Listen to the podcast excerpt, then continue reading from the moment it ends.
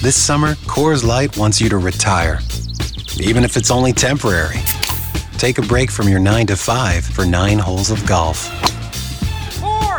Trade those spreadsheets for a bingo card. Seven. Bingo! Or swap your office chair for a water aerobics floaty. Cool noodles up, everyone! This summer, welcome to temporary retirement. Coors Light, made to chill.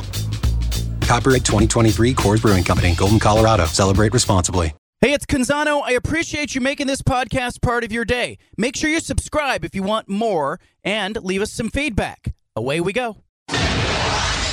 Initialize sequence. Welcome to the Baldcast, a production of John Canzano's Bald Faced Truth.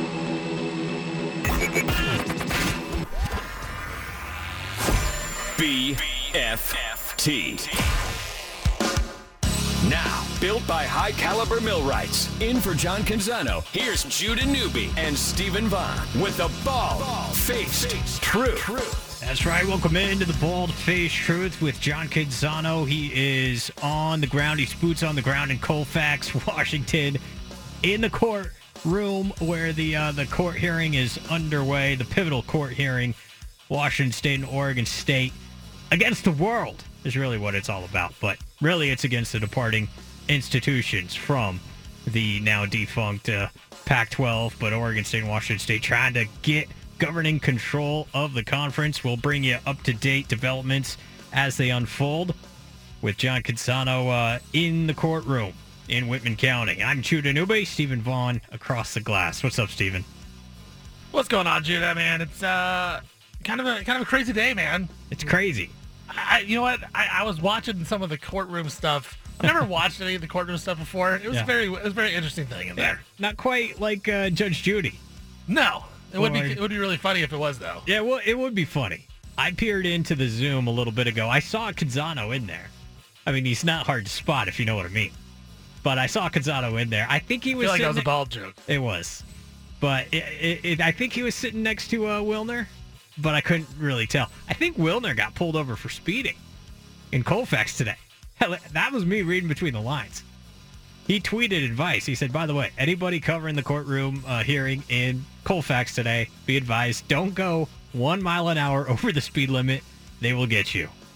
So justice clearly being served on the roads. We'll see if it's being served inside the courtroom as well. So Judah Newby, Steven Vaughan in for John Canzano with John in Colfax. But before we get to the rest of the show, we were able to catch up with John and we got a, a little bit of news from him um, laying out just kind of the, the nuts and bolts of the uh, hearing that's going on in Colfax today. So before he jumped on his plane and flew all the way to uh, to Whitman County, he was able to spend some time uh, with me and you, Steven, kind of laying out the big picture, what's going on with this hearing. And then we peppered him with some questions about some of the other bigger topics going on, including tonight's college football playoff rankings uh, that come out at 6 o'clock, which, by the way, normally they're out at 4 o'clock. They're out at 6 o'clock tonight. I think it's that college basketball, you know, in the halftime show between double headers of Champions those games. Classic. Is that what it is? Some yeah, Champions You're a Classic. big college hoops guy. Yeah, it's, it's a couple of big games on tonight for college hoops. So Yeah. I, I don't mind it, but you know it's kind of fun that they do it because or else no one else no, no one watches college basketball. Yeah. That's the thing. That's the thing about regular season college basketball. Although I will say I did watch Arizona Duke the other day. It was that was awesome. That was on Friday night last week, I think. That that was a lot of fun. That got me into it. Uh, but without any further ado, this is uh, our conversation with John Canzano, the namesake of this show, uh, leading into some of the uh, the courtroom hearing today, and also some of his topics on Dan Lanning shutting down A and M, and the future Jonathan Smith at Oregon State, and the matchups on the field with the Ducks going to Arizona State and the Beavers hosting the Huskies at Reser Stadium. Uh, we started off by just asking John to lay out the big picture of what's going on in Colfax today. Well, I think the big, the biggest thing is that it's a big picture question for for fans that are tuning in and wanting to know what's going to go on with Oregon State and Washington State, you know, next season and beyond. And and there's so much tied into it because it's Jonathan Smith and his plan. Does is he part of the Oregon State program? Does he like uh, sort of the outcome that Oregon State and Washington State get? You know, are, are they playing as a conference of two? Are they being forced to join the Mountain West? You know, how dire is the circumstance for Oregon and Oregon State? We get a, a big piece of that answer in court today. And, you know, Judge Gary Libey, he ruled from the bench on the temporary restraining order. And so I think that, you know, we talked to the attorney on yesterday's show who said he would, you know, not be surprised if Judge Libey issued another decision from the bench because the briefs sort of lay out the case of the 10 departing members who are saying basically, hey, we're real, we're real nervous about Oregon State and Washington State just taking all the money. And then it lays out the case of Oregon State and Washington State who are saying, hey, you know, these schools all sort of indicated that they were leaving the conference and they gave notice of withdrawal and they announced it on Twitter and they went on, um, you know, and issued news releases and held news conferences and look at the schedules out. They're definitely leaving. Like that's notice. So, you know, the judges had a chance to read all of those briefs. I've read them. Um, you know, it's all legalese, but I've read it. And so the judge may come into the courtroom just with some questions and it may not take, you know, the three hours that they have, uh, you know, set aside from, you know, essentially uh, until five o'clock tonight to, to make a ruling. How weird was it to see some of your involvement, your texts with George Kliavkoff, et cetera, in the discovery process? Is that is that weird at all for you? A little bit, because you know when you're te- anytime you're texting anybody, you don't expect everybody to read it. But it also kind of demonstrates, like I said all along, you know, I'm sourced. I'm talking to the people who are in the room, and so I wasn't surprised when I heard there was going to be discovery at Washington and you know involving the Pac-12. I wasn't surprised that like my correspondence with Ana Marie Cauce at Washington would show up, or George Kliavkoff text messages would show up. And I think if we extended that to Arizona, Arizona State, um, Oregon, Oregon State, you know, you're going to find that I'm going to pop up in these things. And, you know, I'm never texting anything like personal or anything, but it's questions that I had for Kliavkoff about the governance of the conference, who is on his board, um, you know, how much money is left in the conference. And certainly the uh, attorneys for Oregon and Oregon State found that very interesting because at one at one point, George Kliavkoff and I are texting the day after the schools all left. Oregon, Washington left. Everybody left. It was just four remaining schools. And Kliavkoff texts to me, I have only four board members. And the attorneys for Oregon State and Washington State were like, the commissioner's saying it. And and then you know I I went on to ask Kliavkoff how much money is is left in the conference, and people may remember I wrote a column the day after saying, hey, there's a treasure chest here of like 400 plus million dollars. That's what I was talking about because Kliavkoff says via text there's 420 million dollars due this year, and then there's a bunch of money due beyond with NCAA tournament revenues and whatnot. And it's it's you know it's not it's weird for me to see myself pop up but I wasn't that surprised because when I heard there was going to be Discovery, I'm like, you know what? If they start asking the right questions, I think I'm going to be in there. It's a good lesson to uh, always be aware of what you tweet or social media or text. They, are watching. They're always watching you, John. You got to be careful what you're doing out there. Um, I wanted I want to ask you about this because you know this has been such a long journey, right? And you've been on top of it since the very beginning when USC and UCLA leave now it kind of feels like it's going to be the conclusion, but it's also the it's also a rebirth of Jonathan Smith. And if he leaves, how big of a decision do you think it is today? Is going to go into the go into Jonathan Smith's decision to stay at Oregon State or leave Oregon State and look somewhere else. It's a big factor, I think, and people who don't acknowledge it, I think, are being naive. Because if you put yourself in Jonathan Smith's shoes, he's at Oregon State, his alma mater. He's competing at the top of the conference. He's probably got clearly one of the top three teams in the conference. There's a big, I think, a gap after that to the next group. And he's been there and competes and can reasonably think about a conference championship. And now the conference as we knew it is imploding and he's going to have offers. And so the decision that comes out of today's hearing definitely impacts his thinking.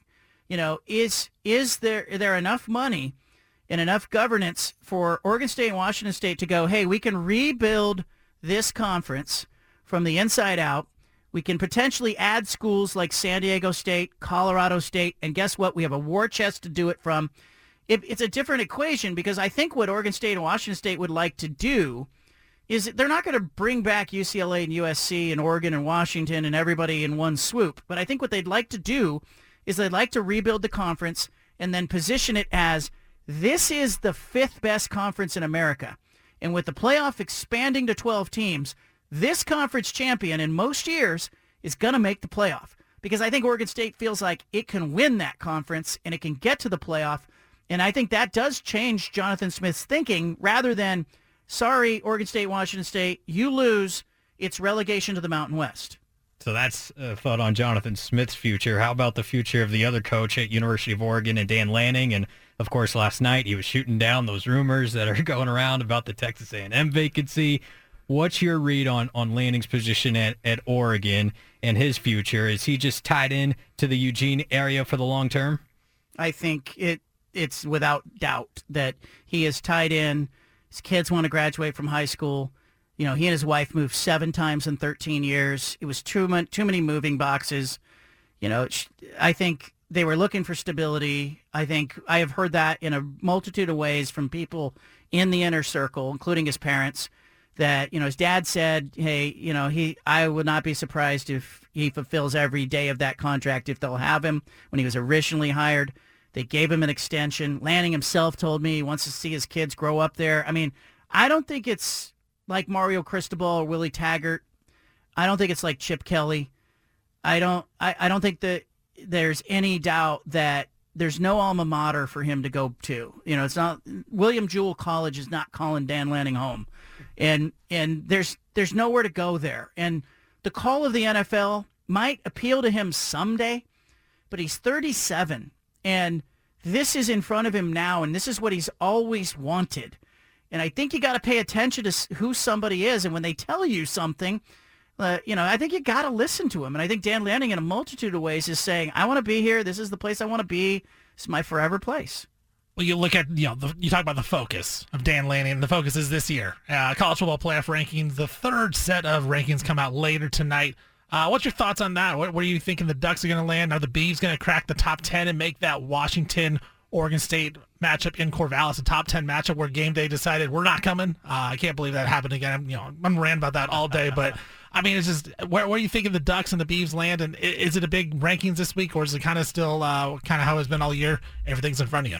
I agree with you on game day. It's just ridiculous. I think it's, it's such a cowardly move by ESPN to not bring that show in and have that conversation in Corvallis well, about especially when it's going to be a yeah. top 10 matchup like you know yeah. how can you not how can you not have it be there it's a 10 and 0 Washington team it's a slap in the face to Washington it's a slap in the face to Oregon State slap in the face to the Pacific time zone it's just you know hey the Jonas brothers and we're going to Virginia it's not convenient they're going to have the trucks go from Athens Georgia to Virginia you know, and they're going to send Kirk Herbstreit on a flight five hours after the game to call the game on ABC. This doesn't work. It's just it's the hypocrisy of going to see a Sun Belt Conference game while while you know everybody's going, hey, the role of TV and the dismantling of the Pac-12 is a real thing. ESPN should have been and would have been in its heyday at the center of that conversation, and instead they're running like cowards and they're going, we, we just don't want to deal with the drama. We don't want to be in Corvallis and anywhere but Corvallis, guys. I could just hear that meeting, you know, and so they just said, how about the Sun Belt? Okay, let's go.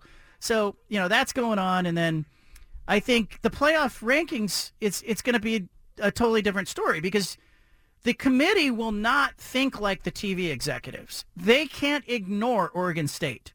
They can't go, hey, that game doesn't matter. That that is a big game.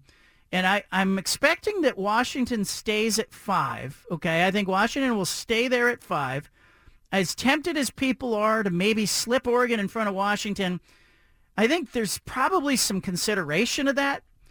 But, you know, given, especially given the way that Oregon beat Utah and then Washington struggled a little bit against Utah and still beat them, but struggled a little bit. But I thought Washington played well enough to justify being at five, and Oregon will stay at six. But the question will will come at you know formerly number twelve Oregon State. I do think is going to bump up to about ten, just like they did in the AP poll be the highest ranked Oregon State team in playoff history, in the playoff ranking history. But, you know, it sets up beautifully for both Washington and Oregon because they both get a chance to get validated or to be exposed by a top 10 team. Pac-12's got three of the 10 best teams in the country. I think the playoff committee is going to say that tonight. Okay, I want to read this Joel Klatt tweet to you about a hypothetical college football playoff and just see, this is devil's advocate for the argument that Oregon controls its own destiny for the playoff. Because as much as I want to believe that, I, I do believe that. What about this scenario, John? An undefeated Big Ten champion an undefeated Florida State. And then two spots for the following. 12 and 1 Oregon, winners of the Pac-12. 12 and 1 Texas, winners of the Big 12, meaning Texas runs the table. 12 and 1 Alabama. Remember they only have one loss. They win the SEC if they beat Georgia in the uh, SEC title game. They are they're already in the SEC title game. 12 and 1 Georgia at that point and 12 and 1 Washington. And 12 and 11 and 1 Ohio State or Michigan in that regard, the loser of that game. Is it as much of a shoe in as we're making it out to be that Oregon controls their playoff destiny in your mind? I, th- I, I still think the Pac-12 champion controls its destiny. I think the mess will come because I actually think that Pac-12 champion would be above the four spot. Hmm. I think that Pac-12 champion would probably be sitting three or better. If it's Washington and it's undefeated, could be number two. So I think they remove themselves from the fray if you have some of that chaos that's going on with, you know, uh, two one loss teams out of the SEC or whatever you know else you want to kind of dream up. But I I think um, you know it just sort of underscores the idea we needed more than four teams in the playoff all along, and how bad was it? How lame is it that they never got there? Because this would be the year where if you had a 12 team playoff, like you could almost say like the Pac-12 might get three. You know, Oregon State could be in it, and you know Washington and Oregon could be in it, and as it stands, you know, Oregon State's still got some of its destiny in its own hands. It's got, you know, it could potentially beat Washington and beat Oregon. It would need Arizona to to have a loss, another loss, to avoid a multi-team two-loss tie that Oregon State might not win. But it's so messy everywhere. I think it's just great for football and great for college sports that you've got like maybe uh, maybe six or seven teams that could make a case for being in the top four. And you know, I I hope that the committee sees it how I do, but I just don't think. I think if Oregon or Washington win out, they should be. Or Oregon, I think, would be the number three team, might be two, and under your scenario, and I think Washington would definitely be two, could even be number one, if it's undefeated and has wins over what uh, a Utah team that was in the top twenty-five, a Oregon State team that was at number ten, and then beats Oregon potentially in the in the uh, Pac-12 championship game. I mean, how do you deny that team from being one or two in the in the final rankings? you talk about that as like I think it's very important tonight where Oregon State is ranked because I'm with you. I think they should be you know ten probably in the in the nation the college football playoff. But if for some reason the committee ranks them a little lower, that's they're setting up their excuse of okay, well we're getting ready to you know eliminate one of the Pac-12 schools if they lose or if Washington is to lose like. We're going to put Alabama ahead of them. So I- I'm with you because if you end the season and you end up playing Oregon State on the road, beating them, and then going to the Pac-12 title game against Oregon, like that is a monster schedule. Think about this, John. I want to ask you about this real quick. If there was a 12-team playoff, how live is Oregon State to win that thing? Because like you look at you know, if you're they're 10, they play probably a Florida State, an Ohio State, something like that. Th- That's a winnable ball game. I mean, how awesome would a 12-team playoff be this year? Yeah, I think uh, it would it would just be you know it's not quite March Madness, but man, Because there's no would- great team this year. no, it but it's wide open, and that's why I kept saying I was watching Oregon play USC the other night, and it struck me, and it wasn't like a flash of lightning, but it was just kind of over the first three quarters of the game. Oregon's good enough to win it all, and you know I haven't felt that way since Marcus Mariota was in uniform. Oregon's good enough to win it all. Washington, Washington could win it all. And I actually think you're right. I think it was a 12-team playoff. Nobody's going to play Oregon State in that 12-team playoff. Not, eh, you know, I could just see all, you know, the SEC runner-up and the Big Ten runner-up going, uh-uh, we don't want that game. But that's what would it, that's what would happen. Last thing here for you. And what are your early thoughts on the respective matchups this weekend? Beavers, UW. Beavers now the home favorite. And uh, the Kenny Dillingham, Dan Lanning, Bo Nix reunion uh, down in Arizona State. I think Arizona State's going to have some fun with that game because they've got nothing to lose. They're a huge underdog. But Kenny Dillingham's season's already been made. I mean, he's three and seven. I didn't think he could win a Pac-12 game. He's got two wins in the Pac-12. He's not going to be in the basement, but they're in over their heads against Oregon. And the only shot they have is that Oregon overlooks them a little bit. Uh, I just don't think Arizona State can get to more than about 17, 14 in that game and I think Oregon will be in the 30s. So I think they win that going away. The the Oregon State Washington game, you know, home favorites. They're lethal. We've talked about this. And I actually think Oregon State matches up offensively in a way against Washington that will give Washington some problems. I think this game's going to be in the 30s with both teams, low to mid 30s, and I think it's going to be really close. And so I and here's the thing, like for Beaver fans watching that game, I think you're going to have some bad moments in that game. I think Michael Penix Jr. and uh, Odunze are going to have are going to hook up on like a 70 yard touchdown pass at some point of that game. You're going to get beat down the field. There's going to be some moments where Oregon State fans go, "Oh man, this is just bad. Look at we just gave." Because I don't think Oregon State's secondary is good enough to not give up a big play or two or three.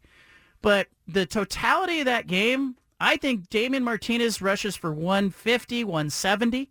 I think Oregon State scores in the 30s, and I think they can hold Washington in the 30s. I think it's a really close game, and I think the spread's about right. Uh, but, you know, Beavers 17 out of 18 at home in their last 18. Uh, their only loss was by three to USC and Caleb Williams. Um, you know, I, I'm leaning Beavers in a in an upset, and I feel crazy for saying it, but I'm uh, I'm not surprised that the line flipped from Washington being a favorite to Washington being an underdog. That is a really hard place to play, and Oregon State's different there. Do you do you think that Oregon State is the second best team in the Pac-12 right now, and Oregon's the first? Does, does the state of Oregon have the top Let's two just teams think about this right now They- in the Pac-12? I, I think we said it at the beginning of the year, but I want you to th- consider this. Let's give Washington like 15 seconds of credit. Okay, they're undefeated. That's hard to do. they actually They- won on the field. Yeah, I mean, it's got to give them some credit. Bloody November was what Utah, USC, Oregon State, and the Apple Cup. They might run it all, and we cannot say that they're not one of the best two teams if they do that. But how different would this conversation be if Dan Lanning had kicked a couple field goals at Husky Stadium and Oregon was the undefeated team and Washington had one loss? I think we would all be saying we think Oregon State's the second best team. We think Oregon State's the second best team. Let's see it on the Well, field. and how different would it be if Oregon State could have beaten Washington State or Arizona? They had one Yeah. loss at this point. Oregon State got Washington State at the wrong time. That's the only way Yeah. way to Yeah. do that. And and you know the Arizona loss. Arizona's good. Like you know, the Arizona could be nine and one if they'd beaten Mississippi State in overtime, beaten USC in overtime. Like those two teams, I think are just really good. It shows how good this conference is. I, I think.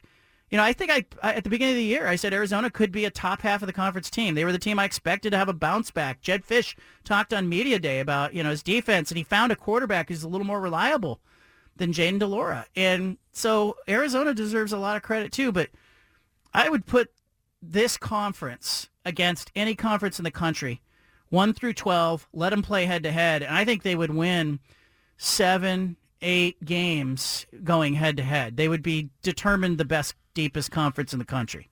All right, John, you're one of a kind. Thanks so much uh, for taking the time to join us right before uh, you jump on the plane for Colfax, and best of luck with all the courtroom coverage. We'll look forward to checking in with you potentially later on in the show, and if not, reading all your coverage at johncanzano.com. Thanks a lot. Thanks, Phyllis. Have a great show. It's going to be, uh, I mean, you have so much to talk about. Come on. That's crazy. That was our conversation with John Canzano uh, before he jumped on the plane, covered the uh, courtroom hearing today in Colfax. Uh, Steven Vaughan and Judah Newby here with you on the show today. We'll check in with our Beavers insider, TJ Mathewson, at the top of the 4 o'clock hour, and Bruce Barnum joins us midway through the 5 o'clock hour. Plus, once an hour, we're going to give you a chance to win a pair of tickets to WWE Raw in January at Moda Center. You just got to tune in at basically the 45 of each hour, 345, 445, 545. We'll be giving you three different chances to win a pair of tickets to WWE Raw. I know, Steven, you're uh, jacked up about that, being the WWE fan that you are. Well, right? back- you I mean, are, right? I, you know, back in the day, back in the day, a you shot know, in the dark. I was, I was a big wrestling fan back in the Attitude Era. You know, when I'm in Hmm. like you know fifth and fourth grade. Uh, you know, but you know, my brother still watches wrestling, so he'll he'll he gives me the storylines. I, I know what's going on. I'm always impressed by how many wrestling fans are in Portland and the uh, the deep wrestling history in this market. So It's it's the market, man. It's, It's the market, man. It's the market. I just, I just got back from a trip to Boston, so I got that little accent that uh, sneaks up from time to time, but it is the market without question. So we'll give you a chance to win uh, a pair of tickets to WWE Raw coming up later in the show. Don't miss your chance to do that. When we come back, What did Dan Lanning say last night? What does it mean? Boy, I know Duck fans were uh, pumping their fists, and Dan Lanning nailed it with his answers, shooting down the rumors that he was going to replace Jimbo in College Station. We'll unpack that. We'll also give our predictions on what's going to happen in the college football playoff rankings tonight. They're unveiled at 6 o'clock. You've got the Bald Face Truth, Newby, and Vaughan in for Canzano today on the Bald Face Truth Radio Network.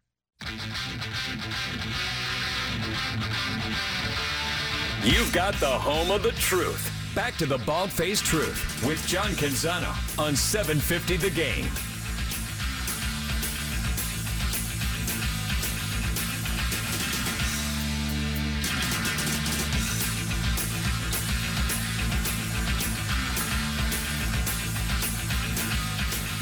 Yeah, we talk about outside noise a lot in our program. Um, I guess the reality here is one, our, our, my name and uh, our program would never be in the, a topic of conversation for another school if, if we didn't have something here that everybody else wanted. And the reason we have something here uh, that everybody else wants, that's because of what our players, our coaches, the support that exists here at Oregon have created. I think I've been really, really clear here since day one. Uh, everything I want exists right here. I'm not going anywhere. There's zero chance that I would be coaching somewhere else. Um, I've got unfinished business here. There's a lot that I want to accomplish uh, here at Oregon. My number one priority is being elite um, here at Oregon. And we have the resources, the tools.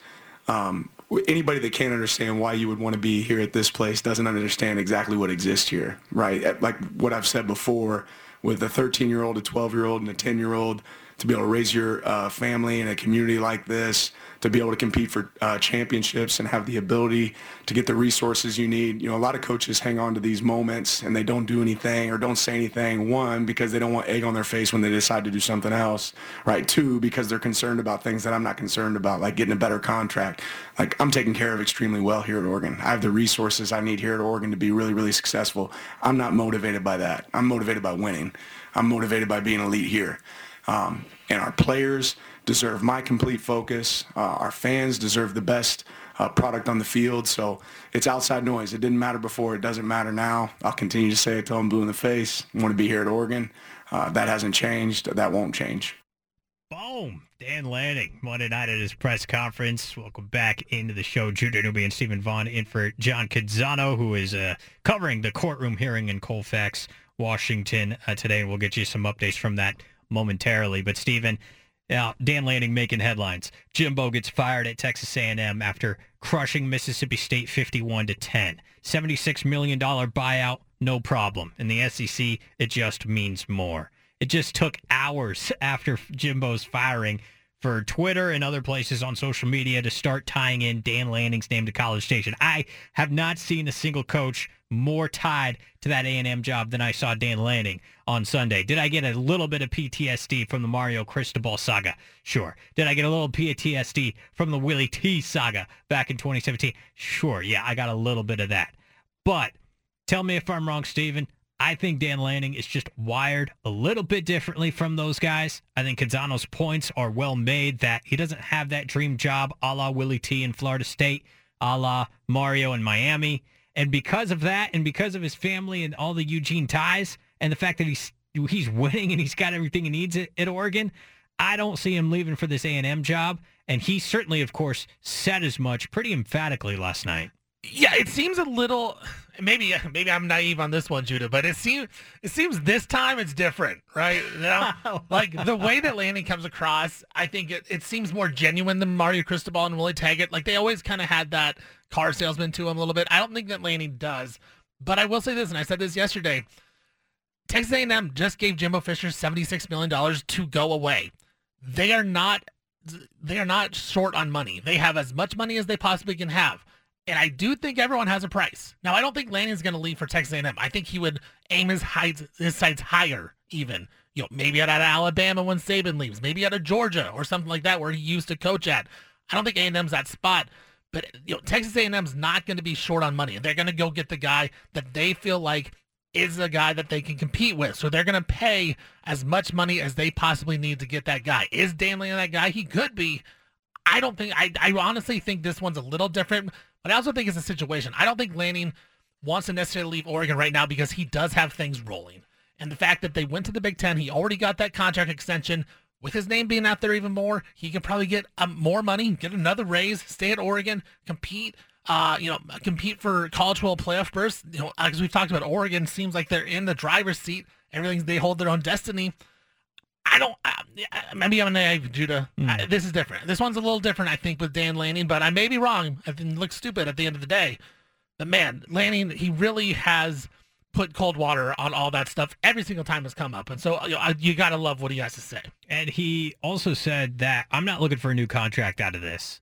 Like that that was explicitly what he said. He said some coaches they beat around the bush because they they want a new contract. I, I'm taking very care of very well here at Oregon. I don't need a new contract right now. Now I, I'm just being an part- advisor. I'm being an advisor. Go, go and get more money there, Daniel. Go and get more money. And hey, we'll see out of the hearings in Washington today whether or not there will be more money from which to supplement Lanning's contract and the uh, the coaching pool for his assistant coaches, Tosh and all those guys that are making a chunk of change. But I appreciated his attitude. I appreciated his candor, and uh, I'm glad that he wants to to raise his family in Eugene and see all three of his boys, middle school down into to grade school. Um, you know, attend the same high school, graduate from the same high school as Canzano was talking about on yesterday's show. And I love that Dan Lanning is saying that he sees Oregon as the destination program that was always meant to be. And he's basically take, taking shots at Mario and Willie, saying any coach that doesn't see that, like I can't help you. Like I I- like th- th- that's what we have at Oregon. We have the resources, the tools, the flexibility, the finances, and everything to win big here. Why wouldn't you want to win big here? But you just said something that I think is operative. The move to the Big Ten definitely helps keep Dan Lanning in town. There's no looking across at the grass is greener from a conference perspective, like there may have been had not the Pac-12 crumbled, like we're all kind of, you know, obviously sad about in, in a lot of ways. But in a an interesting case like this, it probably helps keep Dan Lanning around for the long haul. Yeah, I mean, for Oregon, you know, getting to the Big Ten, I think is huge, and I don't, I don't think it's really crazy to say that Oregon is a better program than Texas A&M right now. Like, no, uh, Oregon's definitely a better program than Texas and I think A&M, it's an in easy, my opinion. and I think it's an easier spot to win too, even in the Big Ten rather than the like, SEC. what's the argument that A&M is a better job than Oregon? They have oil money. That's, I mean, and that means or- what? National championships? I don't think they so. have infinite money It compared to Phil Knight's infinite money. They had I- a five ten quarterback that ran around with his, with his head cut off and uh, won a Heisman Trophy, and then didn't watch any film. Exactly zero film. fun times. Uh, But- but and, for- and they had Myles Garrett. And for That's that, one- like, that's one thing That's why. Lanning, I think, wants to stay at Oregon. Like he looks and he says, I think right now, being so young, he's so energetic. He seems like it's fo- like football is his life right now. Like he's just watching film. Yeah. He comes out, he talks in the press conferences, then he goes back and watches more film. And so I think for him, it's like he really wants to get the accolades under control right now. Like I want to win a national championship. Well, I want to win two, and he should. Steven, he's 0-3 against his rivals. And we're talking about this guy being like the savior. You know what I mean? That's that's the counter side of this. He has lot- still has he- to win a freaking big game. He's still very unproven as a Mario won in the shoe. All right. And then he, you know, he he crapped the bed against Utah twice amid all the rumors that he was leaving. Lanning has not won a game like Mario Cristobal has won. Answer yet. me this question, fact. Judah. Rank these coaches: Dan Lanning, Jonathan Smith, Kalen DeBoer. Right, and that, Prior that to the fake field goal and all the all the there have been I would have said Jonathan Smith a month ago. He's just been too shoot from the hip, man. It's it's been too Josh Allen like eh, to borrow the Monday night, you know, descriptor from from last night, and that was a wild game too that we'll get to. Jonathan Smith's made too many bad calls for me to say that he's the best.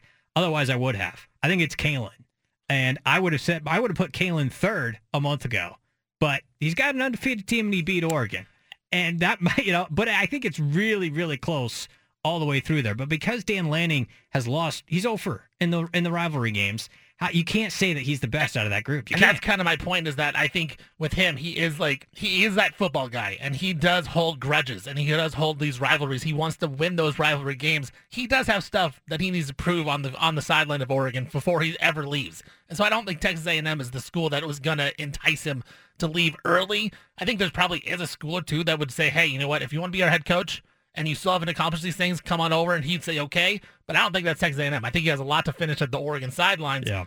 And I think a lot of it's because you look at Oregon State and Washington, how those games have gone, hasn't gone his way. How long do you think the uh, the list is of Dan Lanning dream jobs? That that's what I'm curious of. In 503-417-7575, if you want to chime in on this, Dan Lanning emphatically uh, shutting down any chance that he's leaving Eugene for College Station for sure.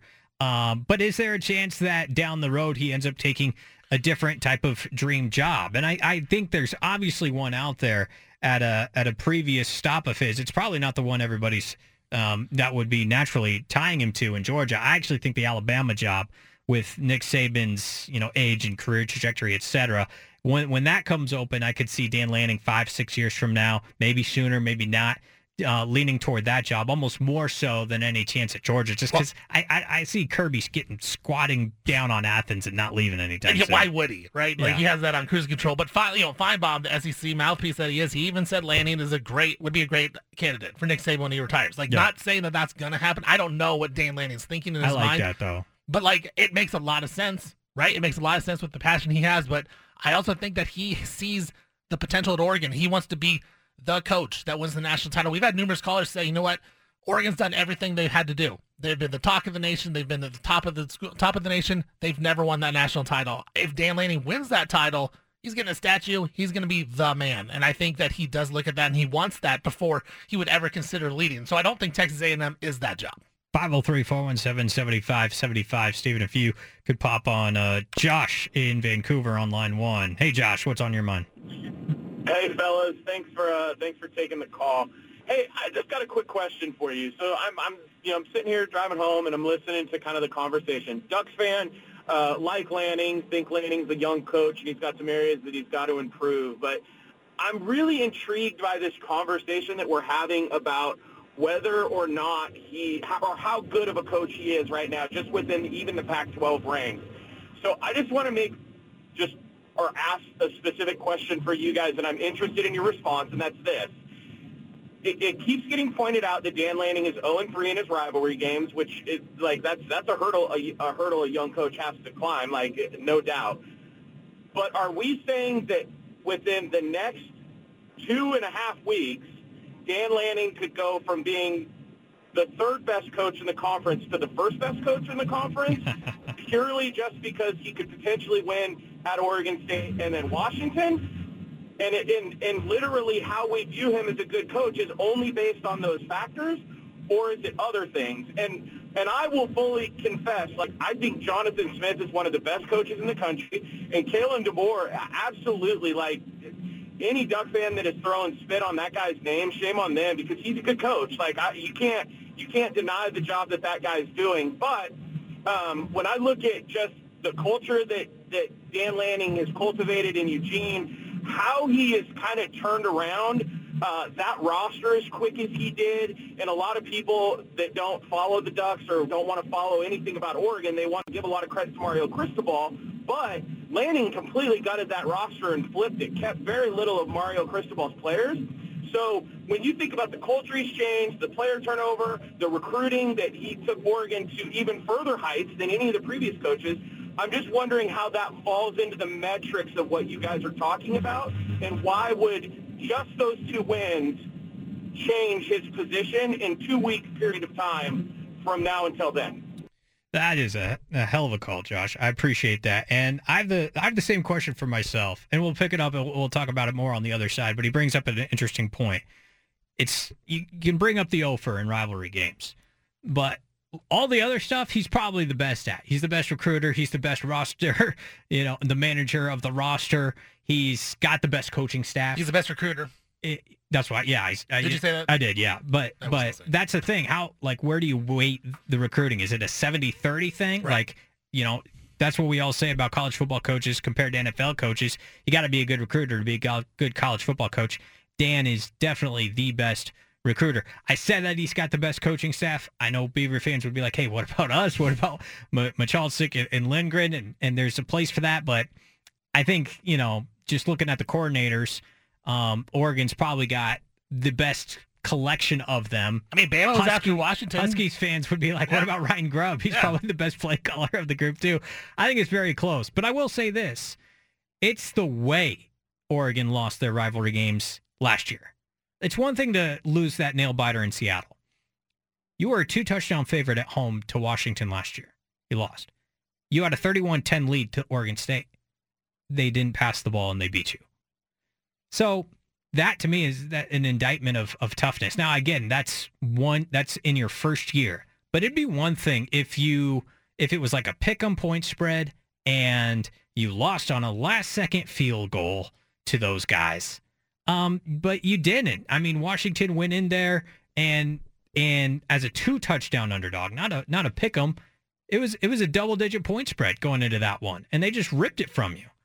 And then Oregon State down three touchdowns and just ran the football at you.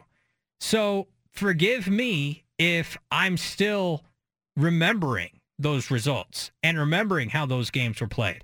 And don't get me wrong, I love Dan Lanning. I think that he is the man for the job at Oregon, that he's going to be there for the long haul, uh, five, six more seasons at the very least, and he could very well win a national championship. But no, I, I wouldn't necessarily change that hierarchy just if he beats an Oregon State team who's going to be emotionally spent after this weekend, who hasn't won in Autzen Stadium since 2007, and who, frankly, Oregon is just better than right now than Oregon State. No, I'm not going to change my mind necessarily about Dan Lanning, uh, the in-game coach and the in-game manager, uh, just because he wins a game that, frankly, he's probably supposed to win. Because there were two games last year that he was supposed to win that he didn't. And I'm not just going to forget those once he, you know, does what he's supposed to do in one of those big games. It, it, it makes it sound like I'm coming across as a Dan Lanning hater. I'm not whatsoever. I love the guy. I think he's fantastic and phenomenal.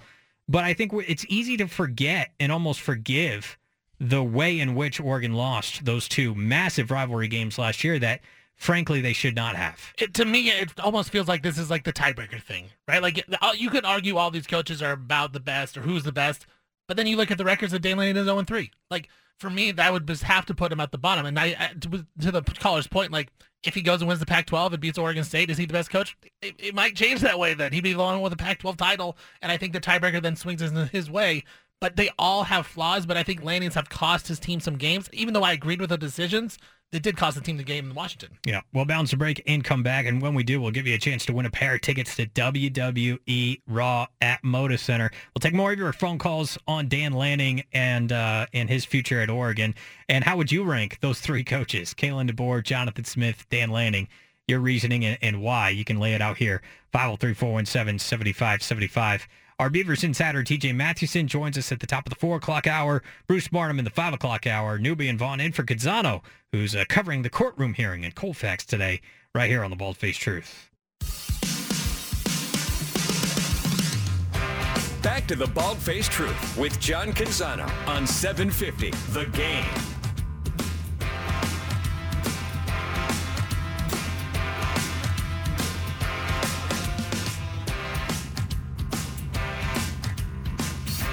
All right, 503 417 7575. If you want to go to WWE Raw in January, that's how they say it, right? Uh, that's at Moda Center in January. And have you ever been to a wrestling show? No. I have. And back in the day, it was great. Um, so we was do you in, have to be shirtless to get in? No, oh. but uh, it was up in Tacoma back in the day. Like I said, it was when I was in, I believe, fifth grade, something like that. Uh, Tacoma Dome for Raw for Monday Night Raw, and uh, you know, one of the wrestlers, I forget which one, he came out and you know they turned the lights off, right? Because they got to set the mood. They turned the lights off. Crazy music. All of a sudden, I look over my dad and he starts yelling, and I'm like, "What were you doing?" And then he says later on, he got hit in the head with marbles. So uh, it was a good time. That's what happens at wrestling shows. Things get crazy. People were throwing marbles. He got hit in the head, and uh, then he got hit in the head again later on in the show with marbles when the lights went out. So you know, I, I give give props to the wrestling fans. They they're ready to go at is, all times. Is it is that a thing? Mar- I, marbles? I don't know, but can you imagine getting hit in the head with marbles? That would hurt a lot. Oh man, I would lose my marbles uh, if you know what I mean. I, I would definitely do that. Uh, I want to give away a pair of tickets, and uh, we, we like to do a little trivia to do so. And if you don't win now, we'll give away another pair at 445 and 545 uh, on today's show. So uh, you'll want to be here for the entirety of the show for your chance to win. We'll also take your calls on Dan Lanning throughout the show, 503-417-7575. Uh, Big Splash is coming up momentarily, and it involves a Pac-12 coach. So we'll get to that in a moment. The trivia to win the tickets is this. Uh, John Canzano wrote it at johncanzano.com. He also talked about it on the radio show with us in segment one and on yesterday's radio show. But Dan Lanning one of the reasons he thinks that he's going to stay in Eugene long term is because of how many times he and his family have moved. Tell me, how many times Dan Lanning's family has moved in how many years? Give me the number of times that they've moved in how many years, the time span. It's a it's a very interesting uh, figure. It's a lot of moves too, by the way. 503-417-7575. If you get that right, you win a pair of tickets to go see WWE at uh, at Moda Center in Portland in January. How many times has Dan Lanning moved his family and and uh, in how many years? And that's one of the reasons why he's going to stay in Eugene long term. In the meantime, let's get to our big splash. This is the, the Big Splash. Brought to you by Killer Burger, voted best burger five years in a row. Killer Burger's 10 rad burger builds will send your taste buds on an epic journey. Killer Burger, the burgers your mama warned you about. From Bruin Report Online. It is very likely that UCLA will fire Chip Kelly, per multiple sources. That, according to Bruin Report Online, you have David Woods and Mike Regalado, who uh, and Tracy Pearson, who run Bruin Report Online, and they uh, have tweeted that it is very likely UCLA will fire Chip Kelly. Uh, there's been more information on that. On Three Sports says UCLA is likely to fire Chip Kelly after the USC game, and um, that's coming up here. Is that this weekend? UCLA and uh, and USC. But regardless, it looks like UCLA is going to part ways with Chip Kelly. Um, as soon as I saw this news, I started thinking about the man pulling the strings in Corvallis and what it means for him and his future. And Jonathan Smith, would that be a job that he'd be interested in taking? Uh, we'll bounce a break and come back. We'll give you a chance to, to win those WWE tickets. We'll also talk to our man TJ Mathewson coming up. BFT. Now, built by high caliber millwrights. In for John Canzano, here's Judah Newby and Steven Vaughan with the ball, faced, truth. All right, a lot to get to here. John Canzano is covering the uh, courtroom hearing in Colfax. Steven, have you seen anything major pop out of that yet? You never know with these things. I haven't seen anything major. Uh, it does seem like there's a lot of uh, attorneys there. John Canzano has tweeted that out. There's a lot of attorneys. Uh, and uh, the judge, Gary Libey, he, he has a quote that says, Isn't the Pac-12 survival of the utmost concern of all the parties? And quote. Attorney for UW says, We're happy to see Washington State and Oregon State have a future in the Pac-12 or elsewhere, end quote. I don't know. Seems like uh, Washington or Washington doesn't care about Washington State or Oregon State or their future or the Pac-12. But that's just me as an outsider. There's so much, so many uh, verbal bouquets being exchanged by all parties. So nothing major has come out of the uh, the courtroom hearing uh, yet. If and when it does, we will of course bring that news to you as it impacts Oregon State and Washington State and the departing institutions from the conference, what it means for the future of the Pac-2, what it means for Jonathan Smith as well. Chip Kelly reportedly going to be fired at UCLA following the USC game. That news is coming out, and those are reports that are coming out from Bruin Online. So, you know, if you trust that reputable UCLA blog, it looks like Chip's time is coming toward an end in uh, Westwood. And does that have any implications with Jonathan Smith's future at Oregon State? I want to add this to Chip Kelly. The Yeah. thing about him is UCLA is kind of noted to be cheap, kind of a little bit, right? Especially on the football side when it comes to money. They don't want to pay a lot of extra money. If they do fire Chip Kelly, they owe him about $30 million. So, well, I just heard 76 for Jimbo, so my I'm like all over the place in my head. Is 30 a lot?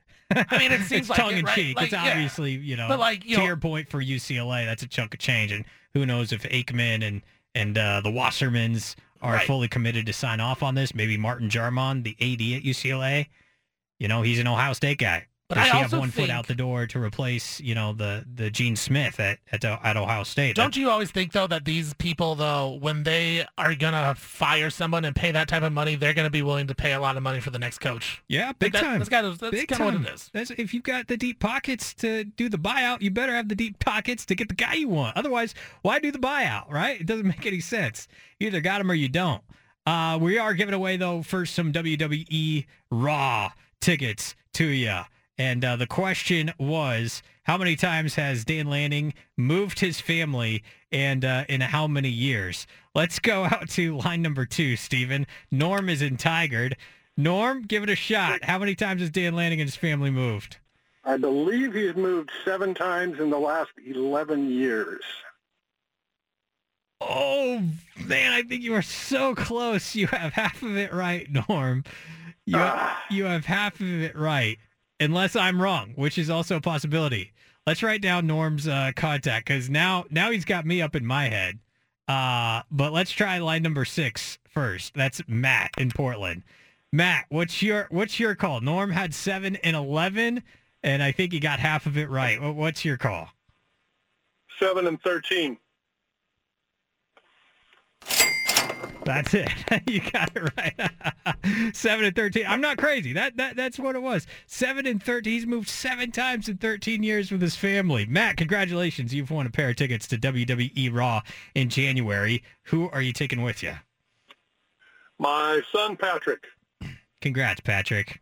Uh, just watch out for any marbles being thrown on your head. Apparently, that's a thing at WWE events. Matt, if you uh, stay on hold, we'll get some uh, of your information and uh, we'll get you some tickets sent your way as well.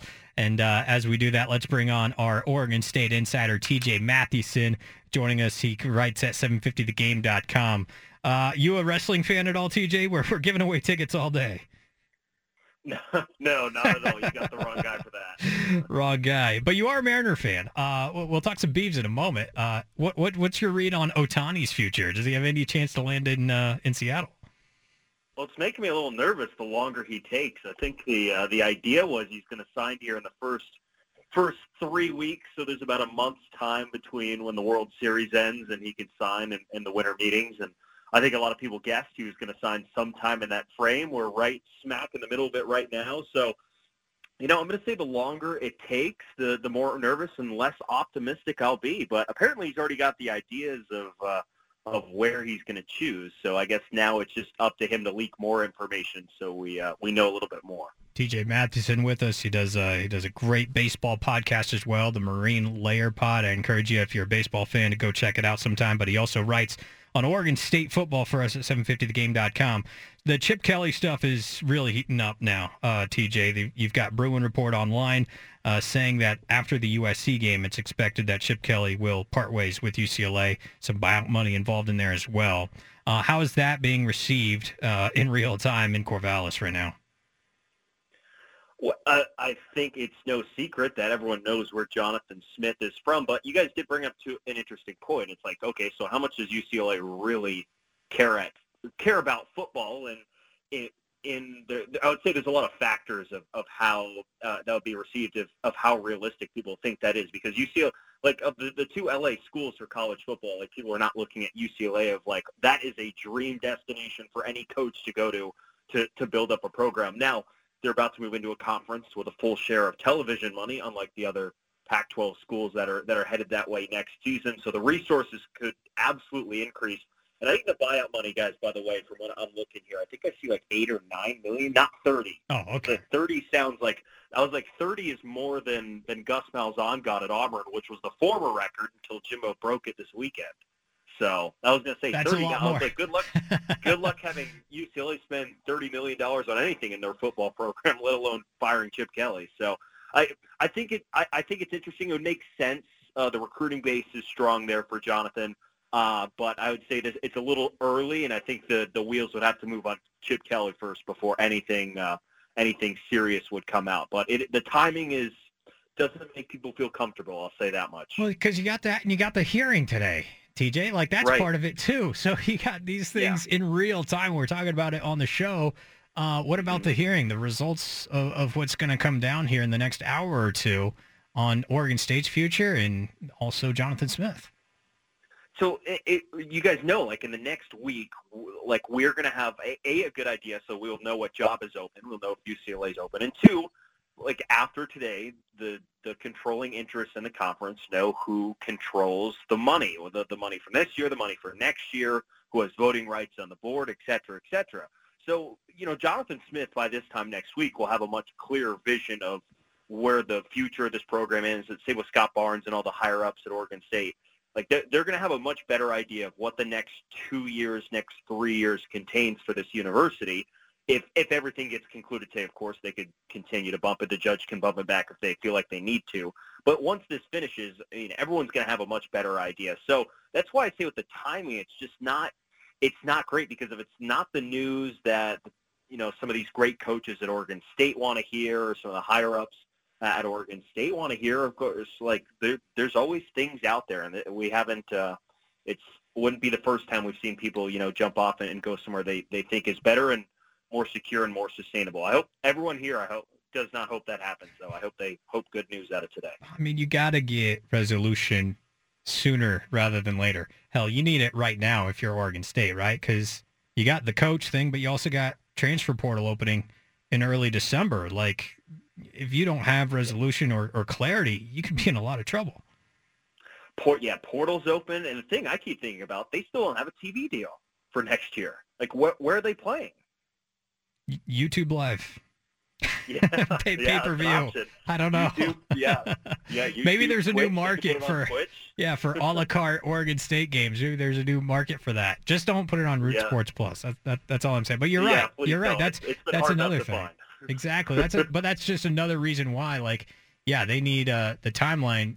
You know, the next hour and a half is like massively important. I feel like just for the timeline with everything. How much of it can you feel is impacting the coaching staff and the players, if at all? Well, they don't they don't let it be shown at all. I mean, the, the consistent message throughout the season is, you know, this week, this week, this week, this week. I mean, we're trying to ask them about what this next two week stretch entails. Last week against Stanford, and it's like, you know, we got to get we got a game to play on Saturday. That's all we're focused on, and the play on the field represented that. They came out and played their best game of the season against Stanford, and really set themselves up for what's going to be just an, an amazing two game stretch here. Probably arguably the two biggest two game stretch that the Beavers have played as a football program coming up here this week. So it's it's really going to be a treat to treat to watch, and I don't think the coaches let any of that get to them as as they're heading into this two week stretch. We're talking to TJ Mathewson, our Oregon State Beavers insider at 750thegame.com. Judah Newby and Steven Vaughan in for John Canzano. Steven, you got something for TJ. Yeah, TJ, what's going on, man? Uh, I love your work, first of all. We're 750 the game. Go check that out, 750thegame.com. But um, I asked John this at the start of the show. Is Oregon State the second best team in the Pac-12 right now? Looking ahead, right now they're favorites, slight favorites over Washington at home. Is that the right call that Vegas has? That Oregon State is a better team at Reser Stadium than Washington is, even though Washington undefeated, you know, right in the college football playoff race. Vegas is right. I think this Oregon State team, when you take them on the road, they I don't, they could be like the fourth or the fifth best team in the Pac-12, if that. They could be they could be worse than that. This team at Reser Stadium, just especially I would say especially on defense, are, really are, are just able to take it to another level. And we've seen that over the the last you know few seasons, 16 and one in their last 17 home games. That's like that's a pretty absurd mark. And if, and if you follow gambling at all, like it's not only uh, not only do have they won you know 16 to 17 at home, but but they also cover the spread at home by over 10 points. By like even if they're favored by you know two touchdowns, they'll cover it by 24 on average eh, at home, and and then, like that's pretty ridiculous. So I don't I don't think it's a to say that they're the second best team in the conference if they're playing it at Reser Stadium. However, you know, if I think the Ducks came in uh, and they Vegas spit out a line yesterday, it would still probably be the Ducks by a touchdown. So, you know, I think that that works out. But I don't think any other team in this conference, and it reflects this week, would would be favored if the Beavers are playing at home. How uh how, how much are they looking forward to being at home here? You got 4:30 ABC. They've been on the road for a couple of weeks now. Um uh and well, I guess they had the Stanford game this past weekend and that, frankly that was the reason why I thought that they were going to cover the spread against Stanford was the fact that just at home they cover spreads. That's what Oregon State does. Yeah. Uh, they, they find a way to do that. Um, they hardly play, you know, uh, uh, close games, especially when they're, ho- they're the home favorite. But with this Husky team coming into town, I mean, this is by far, I mean, I guess since the Oregon game last year, since the USC game last year. This is the biggest home game Oregon State has had in some time. Is there a chance that they're emotionally overhyped for this game, knowing that uh, knowing all that's at stake, and it's the final home game at Reser Stadium of them being in the Pac-12? I don't think so because that would just be sort of out of character of what we see. If, if that does happen, I would be kind of surprised. Because I would say like part of the reason Judah and Steven like that that they've been able to be so consistent at home, winning all these games and covering all these spreads, is because they haven't let that affect them, or if they haven't let it, I would say, overwhelm them in effect. There's going to be a ton of emotion. I mean, it's going to be senior night. It's going to be the one of the not the probably not the last game against UW, but the last one for probably a few years, maybe a decade. Who knows how long that is? I mean, this is a rivalry that dates back a long, long time, and everyone, you know, everyone's aware of all this. We have Jonathan Smith's connection to to the Huskies as well, and you know, coming down on the road, and one of the main catalysts for the reason that this conference won't exist next year is the the Washington Huskies and their head coach and their president of making that decision way back in August. So there's, there's a whole lot of factors going into this, but I would say on the Oregon State side, I, I don't know I don't know if the emotion will come from the game itself. Might maybe just be a little bit more for senior day for some of those guys going out. TJ, um, I don't understand why ESPN's not coming to Corvallis for game day. How upset are are you feeling the fans are right now that game day is going to James Madison instead of going to a potentially a top ten matchup where you know, a team could get eliminated from the college football playoff, or a team like Oregon State could, you know, really, you know, solidify itself and jump up into the top ten, get close to that top five. Like, how mad are fans right now, and how upset are you? Because I'm pretty upset. Like, I'm not even a fan, and I'm upset about this. I can't even imagine what B fans are thinking right now. I don't think the fans were as upset as uh, as upset as I expected. I expected a little bit more, but you know, talking talking to a few of them and hearing some of our callers here at KEJO, both after the game and, and this week, it, it didn't seem like people were that upset about it. But like the the, the Beavers are still going to get quite a showcase. They're going to get the best time slot. They're going to be in prime time. They're still going to get all the eyeballs they possibly could. I mean, I'm a little disappointed. It would have been nice to have some extra energy and some extra folks in town, and good to potentially go meet some of this this talent that you watch on TV every day. I think that would have been pretty cool, and it would have been would have been a, essentially, you know, a three-hour commercial for Corvallis, which have been very nice to the community, especially, uh, you know, trying to sell something that other networks have devalued, just like ESPN, and said they're not really worth paying the money for. And, uh, you know, I would say for the, this game day thing, I said this on my post-game show after the game, and I'll say it again here. There's no real conspiracy of why ESPN's not coming. It's very clear why ESPN's not coming. They they didn't if they didn't feel like they had to dodge the the question of why Oregon State is in the position it is, they if they didn't have to dodge that, they would be in, in here. They would be in Corvallis. They're like there, there's no other question. This game was taking place anywhere besides Pullman this week, a top ten matchup. You know they would be there. So like it's it, I would say it's not really a question. It's not really a conspiracy of why they're not not you, not coming to Corvallis. You Beaver fans are better than me. I'll tell you what. Like I, I, would be so upset if I was a diehard Oregon State fan just to get the slap in the face and the disrespect that they're showing Corvallis right now. And that's the thing is Oregon State has proven to be a Power Five program. They run their program like a Power Five program, and ESPN is treating them like they're just bottom feeders. I'm just I'm upset about it. Just, well, do you want game day to be there if you're a Beaver fan and just so you can heckle game day. Yeah, you do. You know, and throw stuff at McAfee. Him. Throw beaver pelts at McAfee. Yeah, like you do. You do. You wanna you wanna heckle him. Isn't it amazing though, too, TJ, that with all this and, and no coverage for the Beavers, they finished the regular season 4:30 ABC, 5:30 Fox. Like the biggest. Not a valuable brand though. exactly, not a valuable brand you know, never mind top 10 of the CFP or, or whatever. What do you think? Where do you think they slot the CFP uh, in the rankings that come out tonight? They should be 10. I was wondering if they were going to get over Ole Miss and Penn State, but by the looks of the coaches poll and the AP poll, I'd say they're going to go over both of those teams, especially after how they lost this past weekend. So I would say 10. So we're, they're going to be, this is going to be the first top 10 matchup between these two schools ever this Saturday. So that'll be a nice finishing touch. Is it crazy to think? And I know it's Oregon at the end of the year, but is it crazy to think that you would almost rather win this Washington game than than the Oregon game? Is that just absolutely nuts? And I only say that because like this Washington game, like you're legitimately favored now. You know, like mm-hmm. the line swung through zero. You're at home. It's senior day. It's the last time to send off you know, Beaver Nation in the Pac-12 at Reser, like it would kind of suck to lose that game on Saturday night. Whereas Oregon, if if you if you beat Oregon, they might still end up in Vegas, you know, at, at the end of it, assuming that Oregon State's lost the UW game, um, because they would have two losses, but they would still probably have the tiebreaker with Arizona, et cetera. Like that, I, I don't know that the ramifications against Oregon would be as pronounced as it might seem if you beat them in that game. Whereas if I mean if you beat this Washington Huskies team, it's still all out on the table for you, and you send off your fan base with a high note. Is it is it crazy to think that you would almost rather win this game with Washington than Oregon next week? I get what you're saying, but I think people just want to win both. They're not even thinking one or the other. It's just going for both. I mean, what better way to send a message to the the ten to abandon you than to take a spot in, in the conference championship game?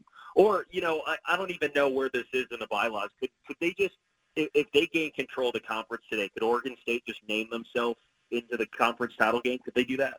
yes, they should. Well, that, that leads to this question then, TJ. What what are the expectations for these last two games? Are Yeah. Beaver fans expecting two wins? Are they expecting a split? Like if they go 0 and 2, is it going to be a disappointing end of the season and people are going to be upset? Like what what are the expectations for these final two games? Because these are probably the top three teams in the conference, and you know if you go 0 and 2, Beaver fans going to be sad about that, or uh, or they just kind of say, you know what, it is what it is.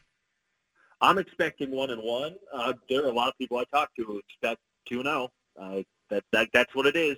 Especially with the, the final game down the road, you, you you really you never know. Even if even if the Ducks are end up being a ten point favorite next week, you you don't know. These games are can be so competitive, and all it would take was is like Oregon State for the first time this year, like playing a really really really good game on the road. Like they could do. We we've seen them play at home. Like if they play really really good on the road, the expectation should be two wins because they're good enough to do it.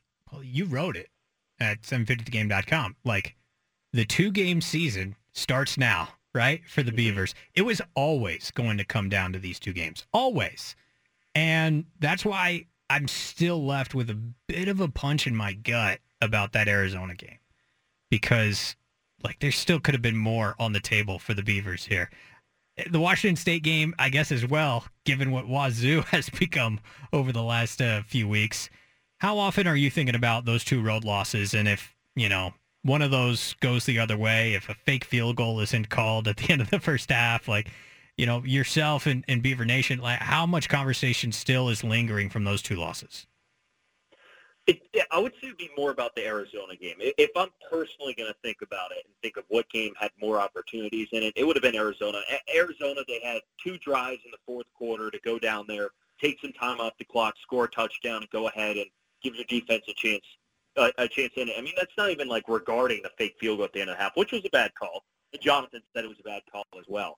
So like, there, there's just so many more factors in that game, I think, than just what was overall a bad performance on defense at Wazoo. And, you know, give Cam Ward and, and company credit. That was, you know, the last good game they played this season, essentially. And it was nearly perfect. Um, so they, they, I would say, earned that one a little bit more early on in the season than I would say Arizona late in the season against a good Arizona team now, like a, an actually good Jedd Fisch-led program down there in Tucson that the Beavers came in there, they were favored, and they took them right to the wire and probably should have won that game if they clean up any number of mistakes against them and just ended up not uh, not being able to take advantage of it. Did you hear what Jake Dickert said the other day about the lack of funds at Wazoo and Oregon State is 10xing Wazoo and NIL? Yeah, does, does Oregon State really have 10x NIL money? that's what I was going to ask you. I was that's, like, a, is that's a really big number. I think I mean, he's or yeah. either that or it's really really small in the Palouse. Dick Dickert's probably gone. I mean, he he's talking like a coach that's got one foot out the door. I don't know what job he's taken. Maybe Mississippi State or Michigan State. I don't know. But like you, he said Oregon State is 10xing Wazoo. Is like, no, there's no way that that's happening at Oregon. State. I mean, maybe, but I'm not taking his word for it. Uh, that's for sure. Um, still a lot uh, of uh, of runway before Saturday comes. But what's your early lean on Oregon State UW on Saturday night? How much of Oregon State's running game is suitable to uh, take taking down the Huskies? How much of this is going to come down to DJ Uiagalelei having to make some plays in the clutch? the way I'm thinking about Saturday right now, you know, early perspective, I got a lot of time to sit and think about this over the next few days. But I'm honestly not even looking at the Oregon State offense because we know they have to play well. Like that, they they have to be good through the air and they need to be good on the ground, like we saw against Stanford. And they were explosive both both through the air and and on the ground against Stanford. So like that like that has to be the case. Like there's no ifs, ands, or buts about that. So I'm actually going to flip it over to the defensive side. Like they need to figure out some way to not have some of these issues that have popped up this season, especially on the back end, that really hurt them, and, and some of their depth that uh, in the secondary that's been really tested, and they've had some trouble tackling and had some trouble covering. Like th- this is not the group that you can just struggle to tackle and cover against. Because if that's the case, like the Beaver offense, it doesn't even it doesn't even really matter how good they're they are. They're not really built to probably go toe for toe, shot for shot with Michael Penix and, and that wide receiver group and Dillon Johnson, who's really come on the last two weeks. So it, it really comes down to like the amount of pressure Oregon State's defense puts on Michael Penix and do a little bit what Arizona State did to him up in Seattle about a month ago, where they hit him a bunch, they get, put a bunch of pressure in his face, and, and made him uncomfortable, which led to UW's only performance of the season where they haven't scored an offensive touchdown. I mean, that's sort of the game plan you have to go after, while expecting on the other side your offense is going to have to play in your flawless game. It's going to be a great atmosphere and a great game, TJ. We'll look forward to reading your preview coming up uh, on Thursday at 750thegame.com. Thanks for your work all year with us, and we appreciate your insights. Uh, thank you, guys. There he is, TJ Mathewson, uh, joining us on the Bald Face Truth. Newby and Vaughan in for Canzano, who's covering the courtroom hearing in Colfax today. Uh, he's tweeting out some of the quotes from the attorneys uh, with Washington State and Oregon State facing – the departing schools from the uh, from the Pac-12, and uh, looks like a lot of fear mongering going on on both sides of of the aisle there.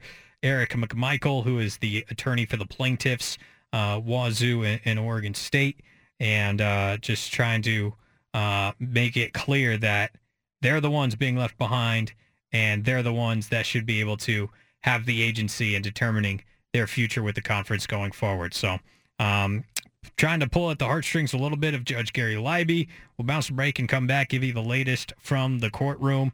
And uh, John Canzano will be back in the chair tomorrow as well to break it all down here on the radio show of what it all means going forward for Oregon State. Chip Kelly apparently out the door at UCLA.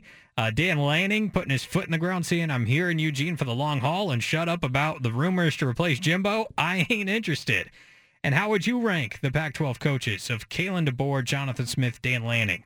Put them in order. One, two, three. Give me your reasoning why. Take some of your phone calls on the other side on the Bald Face Truth and the BFT Radio Network.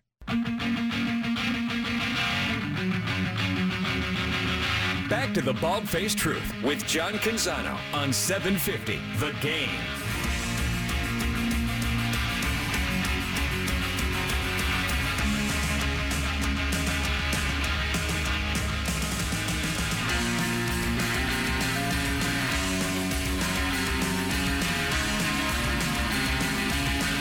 John Canzano in Colfax, Washington, covering the um, hearings today.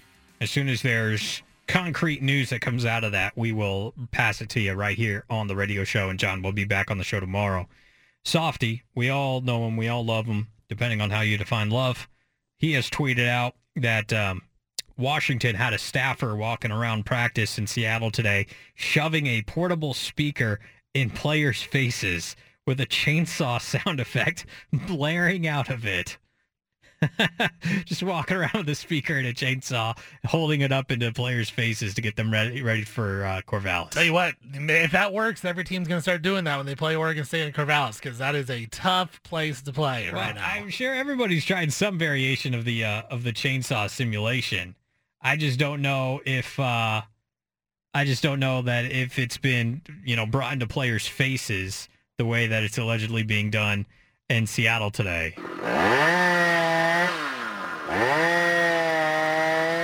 Can you just imagine that being shoved in your face uh, in practice? No, no, I cannot. And then that, getting your butt whooped at Reser Stadium? No, that's, yeah. It, it's not going to work. It's not going to work. What, what's your early lean on it, Steven? Oh, I think my early lean right now is Oregon State to win outright. Um, I, I liked it a lot better when they were you know the underdogs and not the favorites, but I do think that they deserve to be the favorites in this game, just based off the way that they've played it in Corvallis.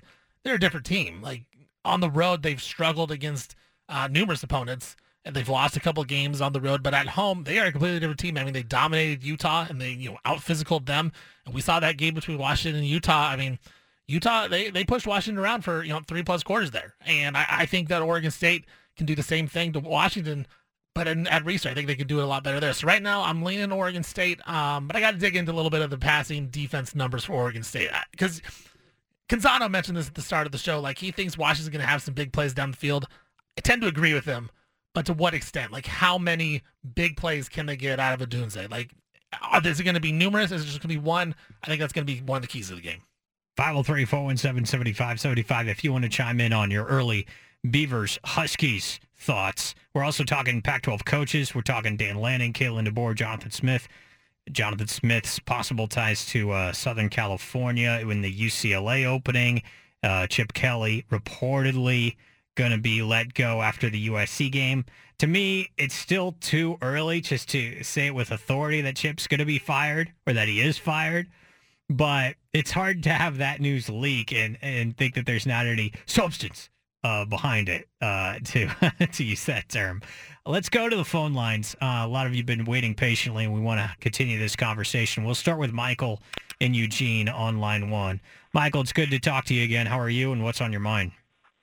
Steven Judah, you guys manning the ship very well in John's stead, so uh, congratulations to you both. Uh, I was in Austin on Saturday night. I've never been that cold. It rained at 2.30, and I think the humidity was like 100%, and it was about 40 degrees. So brutal night game. On the coaching, I think right now you would have to go DeBoer, Jonathan Smith, Lanning. Dan has to absolutely beat Smith in the Civil War. Uh, you can't go 0-4 against your two hated rivals. That is just not okay. Um, and then this weekend, we want UW clean, obviously, in Vegas, so that's a play-in game for the college football playoff, us being Oregon, and I think we'll win easily in Tempe. But to the UCLA thing with Chip, I talked to some USC fans in Austin and around Eugene this weekend. Let's not forget who started this whole thing. It was Carol Folt, the president USC. She did not want to pursue expansion. She plotted Martin, whatever his name is, the AD at UCLA. Yeah, he probably looks like we got to start winning and filling out this stadium a little bit more. But here's what he's never going to understand. And I think Steven and you guys both talked about it earlier. UCLA, they don't care about football. They don't care. And USC only cares when they're winning. Lincoln Riley is seeing what the difference between Oklahoma and USC is. USC, a bunch of front runners, and UCLA, it's a basketball school. Always has been. They don't care about football. And the AD at UCLA has Midwest ties. Be careful who you hire, always, because he and Carol Folt plotted – originally they wanted to take the Ducks. She didn't want that because we've been, you know, taking advantage of them on the field and in recruiting. And I bet you Lincoln Riley won't be there long. They will be lost in the Midwest woods because they have not gotten a hire right since Pete Carroll, and they didn't get this one right. I was proud of Coach Lanning coming out, pouring cold water on A&M the difference between A&M and UCLA, A&M cares. I mean, they have 115,000. They just can't get out of their own way. I think the Bruins are averaging less than 25,000 in attendance, which is shameful. The Rose Bowl is college football, but Chip is clearly at the end of his rope. I think his success at Oregon very much echoes upon what Dan Lanning touched on last night. The facilities, the support. Chip Kelly's, the deck was stacked for him. There were a ton of NFLers on that team. Yes, he revolutionized offense with the blur, but I promise you, if he had a mulligan, he never would have left, and the Ducks probably would have won a national title with Marcus in 2012. It was awesome to see Marcus at Austin.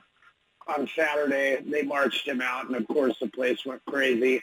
So the Ducks have a three-game season, and I think Lanning has them ready. But I got to tell you, they looked kind of sloppy in the fourth quarter on Saturday. The officiating was horrendous. Oh, you put him on. You said Huggy, he went long enough. Thanks, Michael. I appreciate your thoughts. We, uh, Steven I know, I said just- we, we hit a cap. The refs, the referees, he had me until the refs. I, I just don't like Yeah. blaming refs for things like that, but he's right on all this kind of stuff. It's a three game season, and I think going to have him ready. Like, there's no reason to not think that, but I don't know. We start blaming the refs. I'm out on that. Well, he touched on a lot of things, and, and I think um, Great points. Yeah, Michael, appreciate the call as always. Um, the chip stuff I do find pretty fascinating because it, to me, it's not like he's in a tailspin at UCLA. Like I don't, I don't see like the Arizona State loss. That's a, that's a tough one to swallow. But we've seen these UCLA teams be competitive. It's just that they're competitive this year with a really good defense and a lackluster offense, and you didn't really expect that. But the Washington State win was a uh, a good one at the time. Um, you know, they, t- maybe they beat USC. If they beat USC, like, come on, you're saying he's going to get fired after the USC game? What if they beat USC? Then you fire him?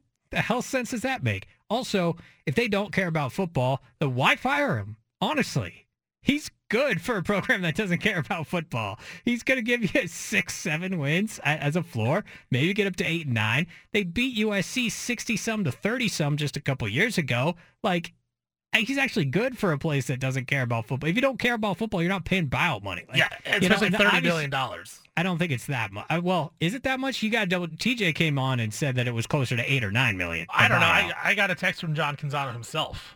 They said Oh. they owe him thir- uh, they owe him thirty million dollars. Oh, well, that would. uh So I don't know. That's a that's a lot of money, man. That's straight cash, homie. Uh, let's go out to line four. Let's go to John, who's from Springfield. Hey, John. Hey guys, hey, um, what I want to call about out was the coaches, how they rank. But Yes. real quick on Chip Kelly, Chip Kelly's been a good with, uh, uh, you know, the publicity and playing with the bon- you know donors, et cetera. And I think that's been his downfall in a number of places. But I can see him go to Texas A&M if he could swing that around. Oh, interesting. And in regards to the ranking of the coaches, let's just take it from a perspective of, I don't know, five years. You come into a program that's totally falling apart. A coach me leaves in mid-season. Uh, you have minimal funds. Uh, you stay the course. You don't back down. You stay with your beliefs. And you build the program up through recruiting players that are, you know, they're re- they're chased after, but not chased after by all the big dogs, and uh, continue to say that that development, bring in coaches who believe in the program, and all of a sudden you're in the, you know, top echelon of the conference. If you look at the top three you guys have mentioned, who would you put there? Yeah, uh, it's a good uh, good question. Um, I got distracted at, toward the uh, tail end of that phone call. I got to say because I'm reading John Canzano's Twitter timeline, and it looks like we got some news, Steven, out of the courtroom in Colfax. Uh, John Canzano uh, saying he quotes Judge Gary Libey, who says, "quote I grew up where conduct spoke louder than words." Unquote. The judge orders that Washington State and Oregon State will be the only two governing members of the Pac-12 board. It provides that the other 10 schools are allowed discussion and comments, but no votes. Wow. Beavs win. Beavs win. Beavs win. Beavs and Cougs win. Beavs and Cougs win. Oh, baby. 503-417-7575. The judge has ordered that Washington State and Oregon State will be the only two governing members of the Pac-12 board. And the other 10 schools are allowed discussion and comments, but not votes. John Canzano reporting that out of the courtroom in Colfax. Beavs and Cougs win. That's how I'm reading that for now. Of course, as uh, more information comes out, we will uh, we'll relay it to you. But here at uh, 4:41 p.m. and a, a few minutes before that, out of Colfax, Washington. It looks like Washington State and Oregon State get the governing control that they were looking for of the future of the conference. Big time stuff and a big win in the courtroom for the Beavs and Cougs and their futures moving forward. And maybe now we can get this uh, clarity and uh, and get a little bit more positive momentum going for the futures of those two schools and Jonathan Smith as well. We'll bounce a break and come back. We'll keep talking about this news with Wazoo and Oregon State looking victorious in the courtroom today. Give you another chance to win WWE Raw tickets. It's Newby and Vaughan in for Canzano on this Tuesday on the Baldface Truth. You've got the home of the truth. Back to the Bald-Faced Truth with John Canzano on 750 The Game.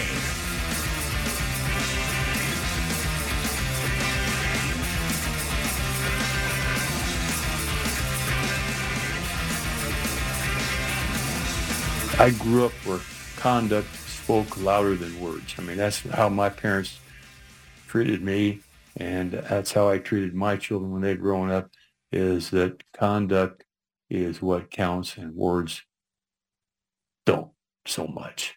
What you do, eh, how you, what you do and how you do it is what counts in life, not what you say you're going to do, not what you say you're not going to do. So with that in mind, this court uh, finds in favor that the plaintiffs have are likely to prevail on their interpretation of the bylaws. The party's prior course of conduct uniformly supports the plaintiffs, and the plaintiffs will suffer irreparable harm without the preliminary injunction. Now, with the preliminary injunction in effect, that will be in effect, I'm going to order that the WSU and Oregon State will be the only two governing members of the board. But if they hold, but for any future meetings or conferences between OSU and WSU, they will notify the other uh, 10 schools. They will put forth an agenda. The other 10 schools may participate in the sense of making comments, suggestions, or objections, but the ultimate voting will be by the remaining two board members. That audio was just moments ago inside the courtroom in uh, Colfax, Washington. The judge, the honorable judge, Gary Libey, ruling in favor of Oregon State and Washington State to be the lone two governing members of the Pac-12 board. Big win in the courtroom for the Beavs and the Cougs. Um, a lot of money at stake in that. A uh, uh, clarity received in that. Um, comfort in knowing that while you're being left behind, at least you've got some agency now about your future. And with that agency comes urgency. Hit the ground running. You've got to figure some stuff out about your future and you got to figure it out now. But you're only able to do that on this 14th of November, this Tuesday, because Judge Gary Libey rules in favor of the plaintiffs, saying that they will be the only two governing members of the Pac-12 board moving forward. So that's great. Um, got that from John Canzano, and uh, John will be back in the chair tomorrow to break down even further what it all means. Uh, want to continue to take your calls in reaction to that. If you got them, if you want to talk coaching, uh, hierarchy, and rankings like we've been doing throughout the show, you can at 503-417-7575. You can also line up now to win tickets or have a chance to win another pair of tickets to WWE Raw at Moda Center in January. I'll tee you up with another clue at 503 417 7575. First, let's go out to Eugene. Cam is in Eugene on line five. Hey, Cam. Hey, guys.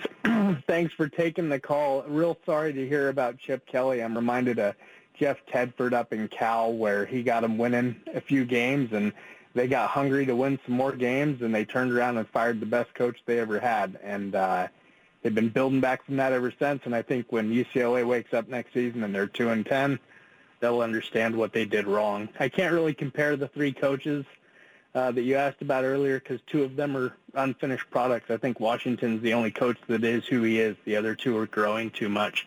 But what I really called hmm. for was to talk about the chaos angle because I have concerns.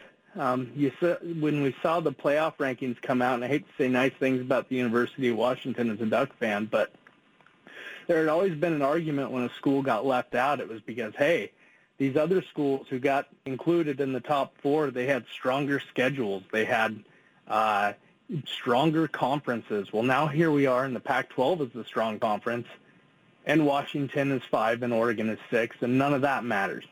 Uh, and so you look at the chaos scenario. If we end up in a world where we've got a bunch of one-loss teams and one or two teams got to be left out, isn't it kind of easier if you leave out the conference that isn't going to be around next year? Doesn't that kind of make it easier? Kind of worried about that because we're already seeing some different metrics and different measurements than we've seen from the playoff committee previously. And it just looks like maybe it's just going to be whatever it has to be so the right teams get in. Yeah. And that's kind of what I'm worried about. So to that point, like it's not like the schools are going away. The they still need the brand of Oregon and the brand of Washington. Like that's why you have a bigger brand than your conference, and the Ducks have a bigger brand than the conference, and UW's got a bigger brand than the conference. Like because the conference is going away doesn't make Oregon any less appealing for the uh, the playoff or Washington for that matter. Um, it not at all. In fact, it's the opposite in my mind. Hey, these guys that are about to go to the Big Ten, let's see how they do on the big stage, right? It does the opposite. So no, I'm not concerned about that. But I am a little concerned or at least intrigued about the pileup that could happen if Alabama runs the table. Alabama's already won the SEC East or West, I should say, and they're going to be in Atlanta. If they um, run the table prior to that and beat Georgia, presumably, in the SEC championship game, that's a one-loss SEC champ. What if Texas does the same? Runs the table in the Big 12. They're a one-loss Big 12 champion. Oh, and by the way, they beat Alabama in a true road game. So you got to have, you know, the, you got that. Oh, then what do you do with Oregon, a one-loss Pac-12 champion? Oh, oh, there's an undefeated Big 10 champion in there too. What do you do with one-loss Georgia at that point? That's been. What do you do with one-loss Ohio State that or Michigan? Whoever loses that game, that you know, to me, there's a version of that that could get chaotic. But at the end of the day, Steven, I still think a one-loss Pac-12 champion, especially if it's Oregon, is going to make it to the playoff at the end of the day. But it, it might get hairy. I think so too. I, I think a one-loss Oregon gets in, but you're right.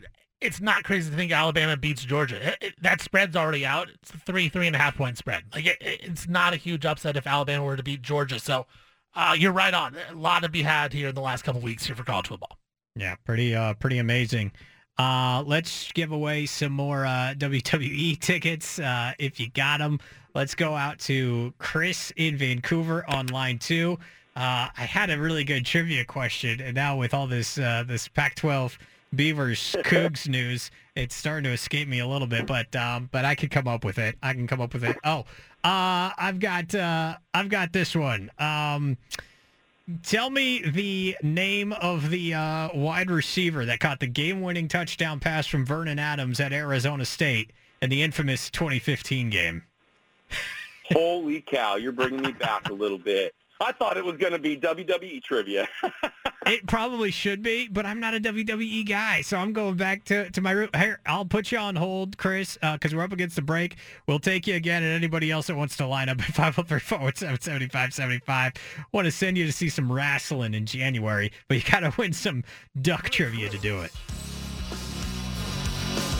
You know, Steven, I didn't I didn't check with you before the show. How are we doing the five at five today? I assumed Nana was going to do it, but yeah, uh, I'll get on the horn here, call her up. Uh, no, yeah, I, I can get it. Just uh, let, we'll, we'll, let, do, let me we'll put it tag together. team it. We'll tag team it. Yeah. We'll go back and forth. In fact, if the listeners uh, want to submit anything, they can at 503-417-7575. Been so uh, all over the place today. It's been an amazing, amazing show. The breaking news out of Colfax, Washington, from Judge Gary Libey ruling in favor of the plaintiffs, Oregon State and Washington State, to be the lone governing members of the Pac-12 Board of Governors going forward. He did say that, hey, Oregon State, Washington State, you guys have the lone votes. But if you do anything, you have to have a meeting. You have to share your agenda with the other 10 schools. You've got to give them the opportunity to have discussions and raise questions and make their points. But you guys get to have the votes at the end of the day. And just you guys. Oregon State, Washington State. This could be so fun. When Oregon State raises their hand and say, hey, we want to have a meeting about uh, the future of this this here conference. Rob Mullens, uh, what's his name? John Carl Schultz. Why don't you guys come in here? You know, Anne Marie Casse, come in here, Utah. You guys come in here. Let's have a meeting. You know, it'd be funny if uh, attendance was mandatory for that and not optional. And that that way, everybody in the conference has to show up for this, and then Oregon State, Washington State just shoves it in their faces. Does anybody have anything to add? no, no, nobody. Euler, and they just, uh, you know, it, speak now or forever hold your peace. And if you do speak now, it don't matter because we got the only votes. Oh, it's great. I'm glad. I'm really glad for Oregon State in that regard. Uh, can't wait for John Canzano to to break more of that down. Okay, so giving away some WWE Raw tickets. Uh, we'll do it again at 5:45 in our final segment. The question was the 2015 infamous game down in Tempe, the Oregon Ducks, the Arizona State Sun Devils. I remember this game so well because um, I think we had it on our air at the time. It was the same night as a Portland Timbers playoff game that also goes into the annals of history as being one of the craziest soccer playoff games ever, the infamous double post game with Kansas City. And uh, Oregon ASU was the same night. Vernon Adams Jr. was the quarterback running the show. Who was the receiver that made the ridiculous catch in triple overtime to uh, help win that game for the Oregon Ducks? We'll go back to Chris in Vancouver with his hey guys, chance to I got win it. I put my brain from WWE mode. I'm back into college football. I believe that would have been Dwayne Stanford for the win. All right. Was it Dwayne Stanford? A survey says. Oh, great guess though. Dwayne Stanford, underrated, uh, underrated duck, underrated duck. Um, but no, it was not. It was not Dwayne. Uh, Dwayne Stanford. Uh, let's go out to uh, line one. Uh, Nick on line one. Nick, what's your answer? Oh, you know, it's got to be my man Bralon Addison for the win.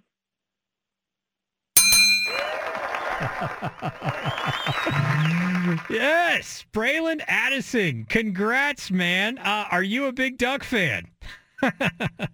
Uh, you, you you can kind of say that. That's uh, you know, I, might- I might have some experience with this question. Who are you taking to uh, WWE Raw in January?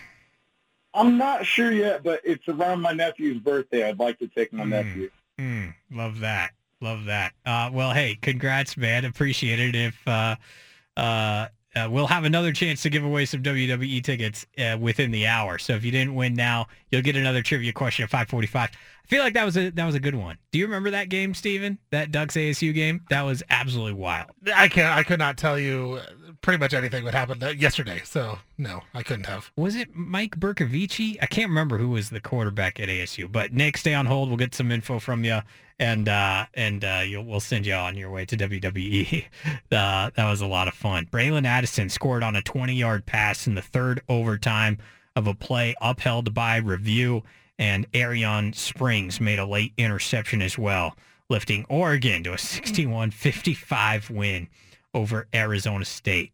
Uh, more box score checking on that. It was Mike Bercovici for Arizona State, and uh, of course, Sir Vernon Adams throwing for 315, four tutties, one interception. Royce Freeman went for 110 yards that day. Uh, Darren Carrington had 107 yards and a touchdown, and Bralon Addison had one touchdown as well. The uh, the ultimate game winner, triple OT at Arizona State. So, uh, congrats to Nick for that, and you'll have a chance to uh, to win uh, more tickets as well uh, later on this hour to WWE Raw. Uh, Rob's been holding in Tigard. He's got a question about the Pac-12. Hey, Rob. Hey, so I'm really curious. You know, we talk about Cockcloth or whatever his name is, how he ruined the Pac-12. Who who's going to be making these key decisions and negotiating tactics with the Beavers and the Cougs when they go out looking for media rights deals, when they're negotiating schedules? Is it just the two school presidents? Is there going to be some consultant who comes in and has an effective strategy? And then what is that strategy? Are they trying to stay as a Power Five? Are they going to be the rebranded Mountain West? Like, where do they go from here? And like, who who's going to carry that torch? It's a great question, Rob. I've been thinking the same thing. So two things on that. Number one, thank God we can out we can ask that question with a degree of uh, practicality now because we can move forward with this whole thing. That's number one. Thank goodness we can actually start to solve this question. Number two, here's what I think is going to happen. Um, George Kliavkoff ain't going to be it. The John brought it up on yesterday's show, and the attorney guest we had on yesterday's show, Matthew Wand broke this down in just very um, palatable uh, uh, detail. George Kliavkoff wanted the other 10 schools to remain on the board of governors because it probably impacted his uh, severance. Go, he gonna get fired if he's not already. He's gonna get fired. So it won't be George Kliavkoff, and his severance is probably to be markedly less, or at least different, with just the two remaining schools than the full 10. I could be wrong on that, but that's what we were talking about on the show yesterday with the guests, and that's what I'm kind of reading. It's like, what incentive did George Kliavkoff have to want to keep the remaining, you know, the other 10 departing schools on the board of governors? Like, what incentive was he had? And the attorney brought up, well, it, you know, I don't want to say it without saying it, but it probably impacts his severance plan. I'm like, ding, that makes a lot of sense. So the fact that it's just Wazoo and Oregon State, I don't think Kliavkoff is happy about that. But guess what? They don't care for his ass either. So he's going to be gone. So you're right. There's a void there. Who's the liaison? Who's the consultant? Who's going to help somebody that's got to be in the know that knows a thing or two about how this works? Well, if you've been reading JohnCanzano.com and been listening to the show the last couple of months, there is somebody out there. And he goes by the name of Oliver Luck, who has gone out and stuck his neck out to be the, on the consulting board of sorts, to be the consultant of Wazoo and Oregon State and the Pac-2. Could he be the possible commissioner of their future conference? Maybe. But at the very least, he is being paid to help them navigate these waters. And I couldn't imagine a better guy to do that. Canzano has met in person with Oliver Luck. And they've been talking a lot. He's come on the show. And I think he is now, now it's Oliver Luck time to get in the batter's box and start swinging. So one, thankful for that. He's been working on this for a while. And two, we can finally start talking about this because the Beavs and the Cougs have governing control of this year conference. I mean, I remember when it happened. It was kind of like, well, what is what's his role going to be in the conference when Oliver Luck came in? And it was all it was all upside. It was like, you know what? If Pac-12 is to survive, you know what? It can be uh, thanks to him. If it goes away, well, what can he do? Not going to do anything. I think you're right. I, I, think he's a guy that will really vouch for the Pac two or the Tupac, whatever you want to do. I um, go Tupac. I love that. The Tupac is good. Uh, but you know, I, I think he's going to vouch for it and really come up with the best decision. It, can't be worse than what it was. This is, this is like the whole Dan Lanning is he leaving situation. This one's different, right? You know, the Pac-12 has made so many bad choices in this in this lifetime. This one has to be different with all luck. Now it's now it's the Pac-2. Can't get any worse. So I think right now, you know, obviously uh, Washington and the departing Pac-12 members are expected uh, to appeal the ruling with the uh, the ruling in the court case today. So there will be an appeals process, all that kind of good stuff. But God, why? Come on, because give up already. No, because they they see money and you want to get money as much as you can. I don't blame them for that. But it looks like Oregon State, Washington State, going to get the dub on this one, and good for them. And I think right now we can finally start talking about what the next strategy is because I don't know what it is. I think you know John will be a better guy to talk about that when he starts talking to people and say what are they going to do.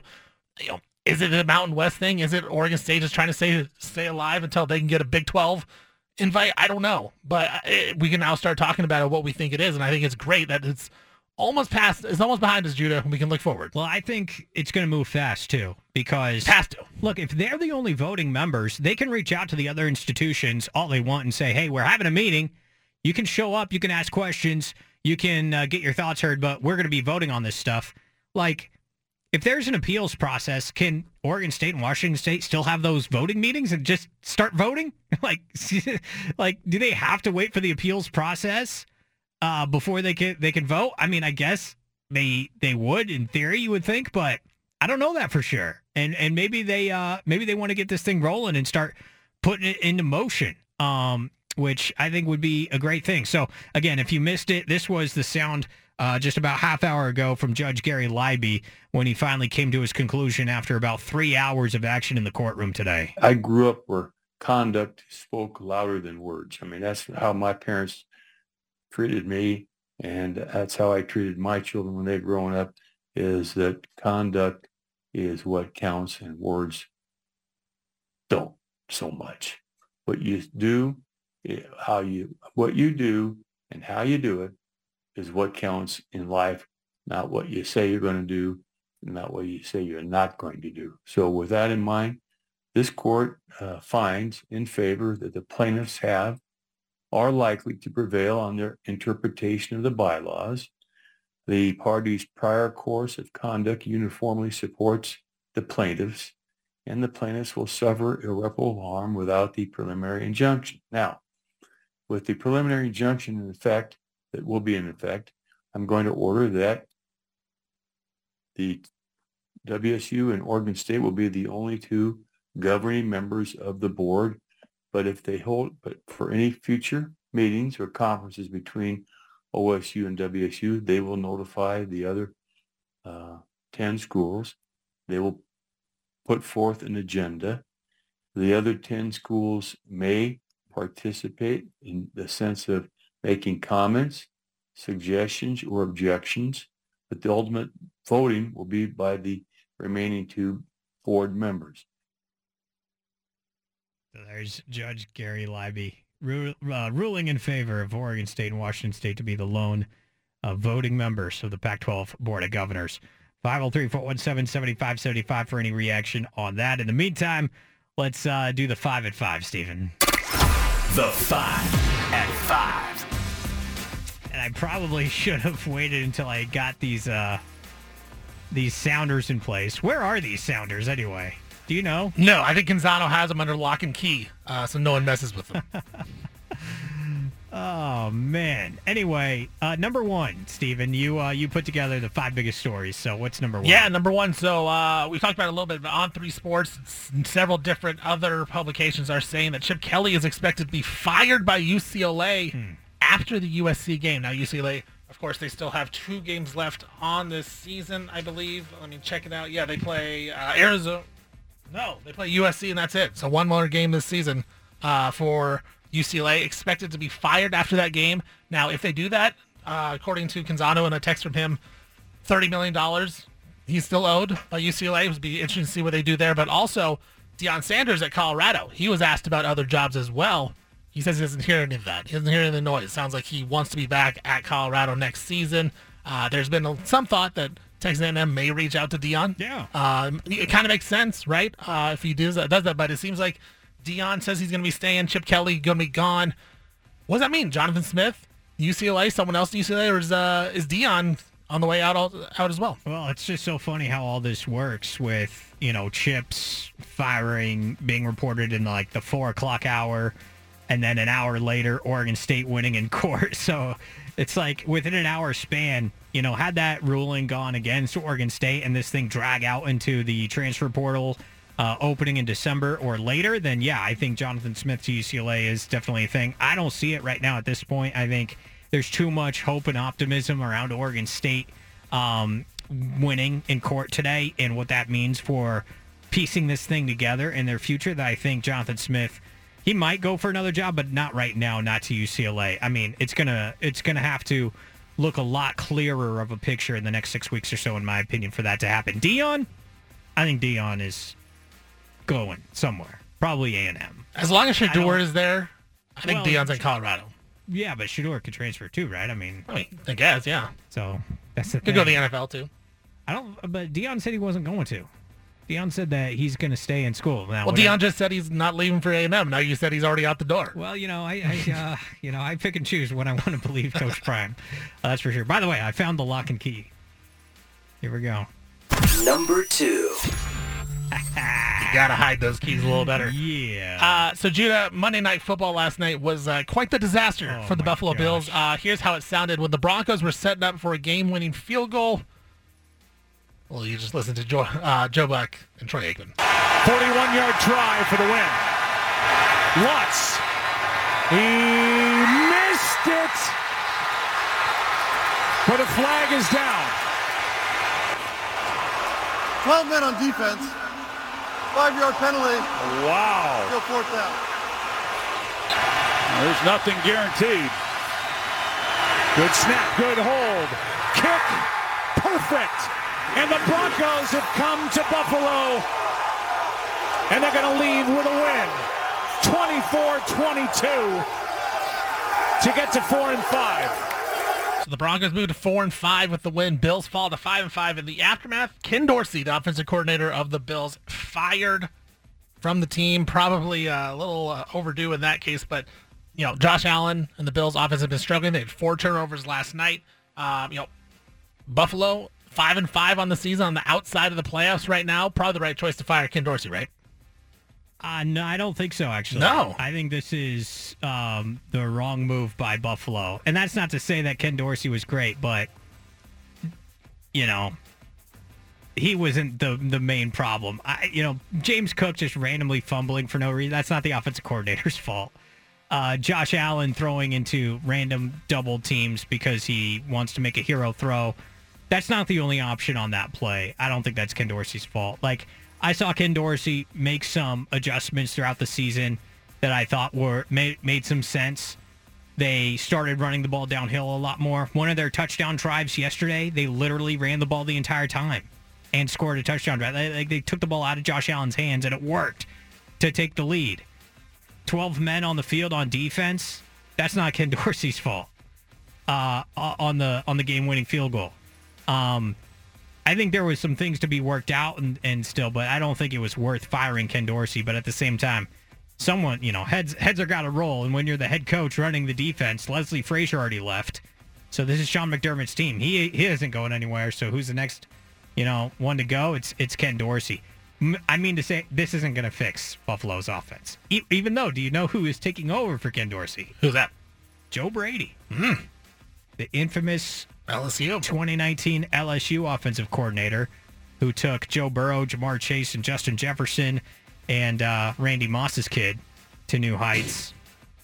And then he went to the NFL and kind of flamed out with Matt Rhule in Carolina. That didn't work. And, you know, Matt Rhule probably not the guy you want to work with. But now Joe Brady gets another chance to call plays in the NFL that I am excited about. How about your boy Russell Wilson? 18 touchdowns, four picks on the season. Not bad. Yeah, but it's like you guys are watching the games, right? Like he's still as slow as molasses. And I will give Russ this high completion percentage. And to your point just now, not turning the football over.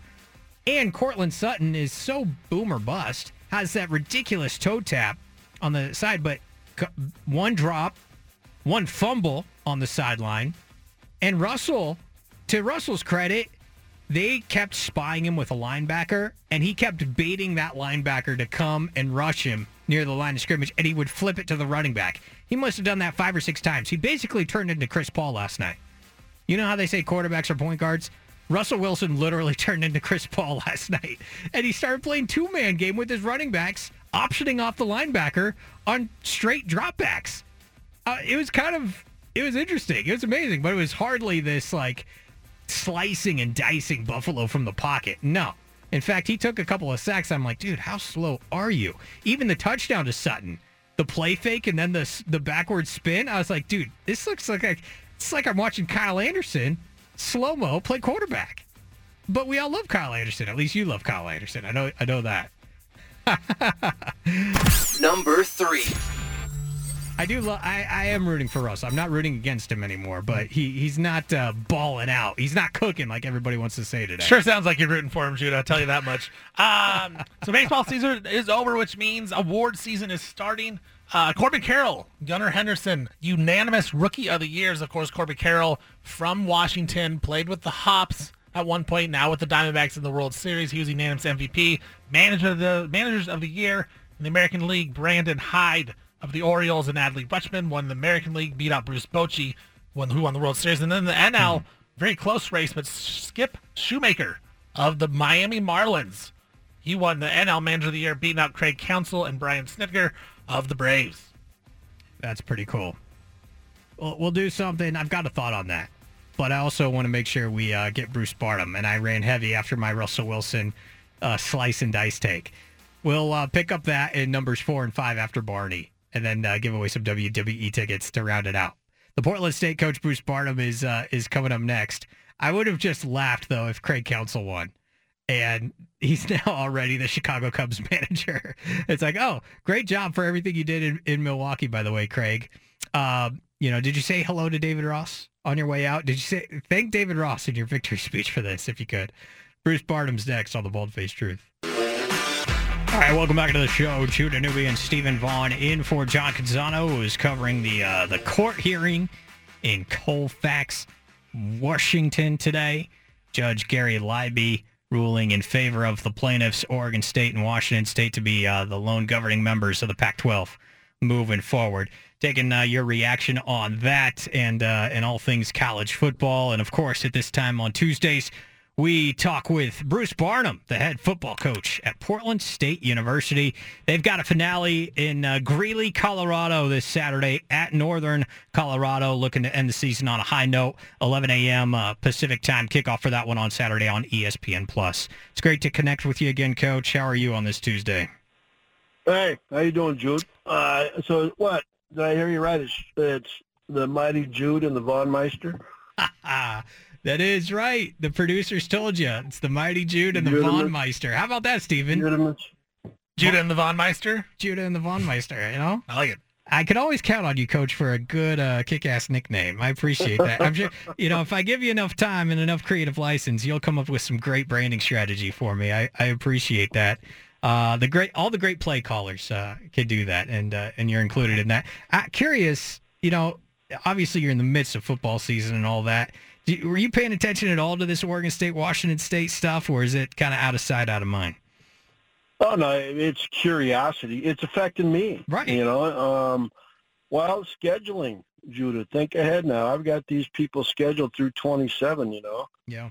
Um, I've got Washington State. I know for a fact next year. I mean, this is uh, how's it going to affect? How's it going to shake down? I've already switched the game from San Diego State uh, to Boise. So I'm, you know, sitting back, seeing what they have to do, and with the contracts, that means I can ask for a little more to help my program. Mm-hmm. You know, hope, hoping to get rid of all of the money games, but maybe get rid of one. You know, in the future, if I can get enough money uh, from all this movement. So it's affecting me a little bit. I'm paying attention. Um, you know, on Fridays, travel days, and Saturday mornings before the game. So it's it, the the demise, as it were, of the conference is not good.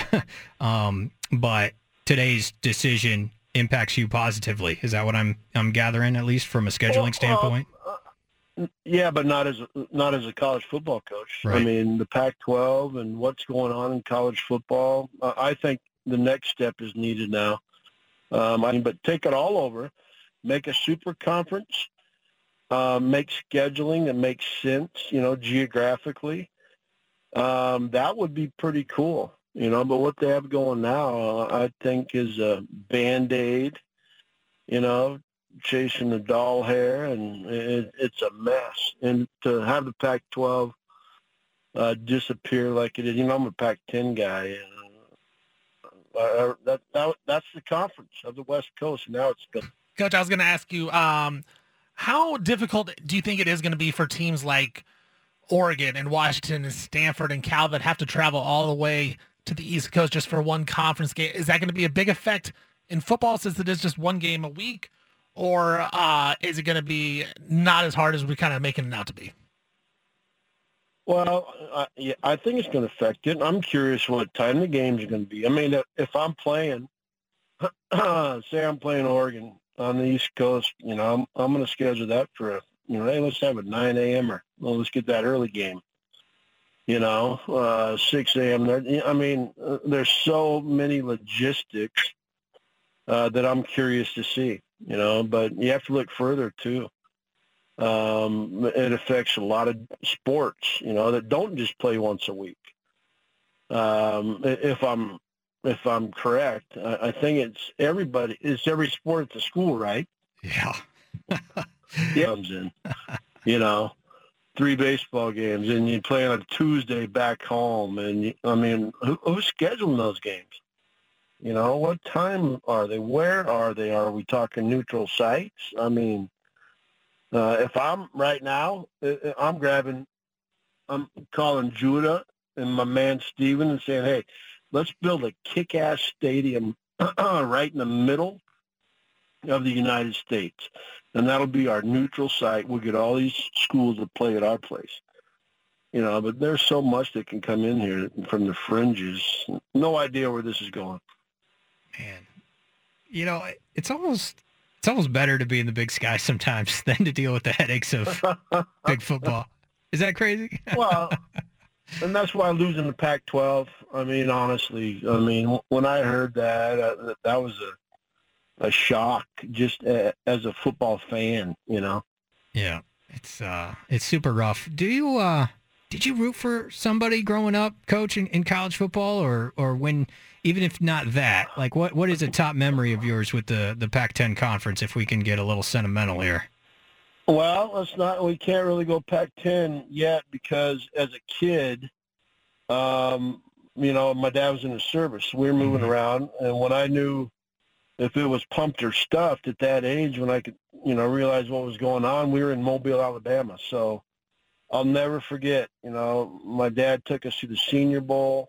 I walked up, got Red Granger's autograph. I saw all these guys. That, you know, I just started to stick my foot in the water. And then uh, I remember my dad had two tickets. He called my brother and I in, uh, and we flipped a coin uh, to see who was going the game with pops. And I, and, and I went to Alabama Auburn. And I remember Bear Bryant, you know, walking up and down the sideline dressed with that hat, the you know, I'm just wow. You know, this is pretty cool in the atmosphere. And uh, I remember I bought a souvenir, about a uh, Alabama license plate. um, you know, just a trinket. I still have that in, in the garage. So that was my first memory of college football. Man, it's uh, it's great, and all, it's it's worthwhile to uh, remember some of those memories because sports changed a lot, Coach, uh, over the oh, years. Boy. I know I don't have to tell you that, um, but Auburn, Alabama, what a what a great great memory that is. I got another question for you here, like, and this is just more of a fan looking at the game of football. I see a guy like Bill Belichick, who is a renowned genius. You know, he, he won the six Super Bowls with New England. You know, he ran one of the greatest defenses with Lawrence Taylor and the Giants before that. And now the Pats are terrible. And everybody's calling Belichick into question obviously there's a Tom Brady element to it, and maybe it's that simple. But what what do fans not see about the dynamics of coaching and teams that is is kind of below the surface? Like it can't be as simple as Bill Belichick just lost his fastball, right? I mean, did the game pass him by, or what's going on there with coaches that can achieve you know great things and then all of a sudden they just they just seem to lose it? Uh, a lot that goes into that question. Obviously, you know, on the surface, you made me think of, you know, who's who's surviving what you just said, and there's very few if you think about it. Uh, mm-hmm. Nick Saban, you know, uh, jumping to college, um, and, and you can go through legendary coaches, but that never got that mantra. But I say in this profession, they're going to love you and they're going to hate you. and it, it's just inevitable, you know. Um, there are those that win all the time, but there's so much that goes into that: resources, people around you, you know, recruiting, and who who's playing for you, uh, the culture you build, and um, so much that goes into. It. So you see the guys, you know, on the top of the pile, uh, they have a lot, you know.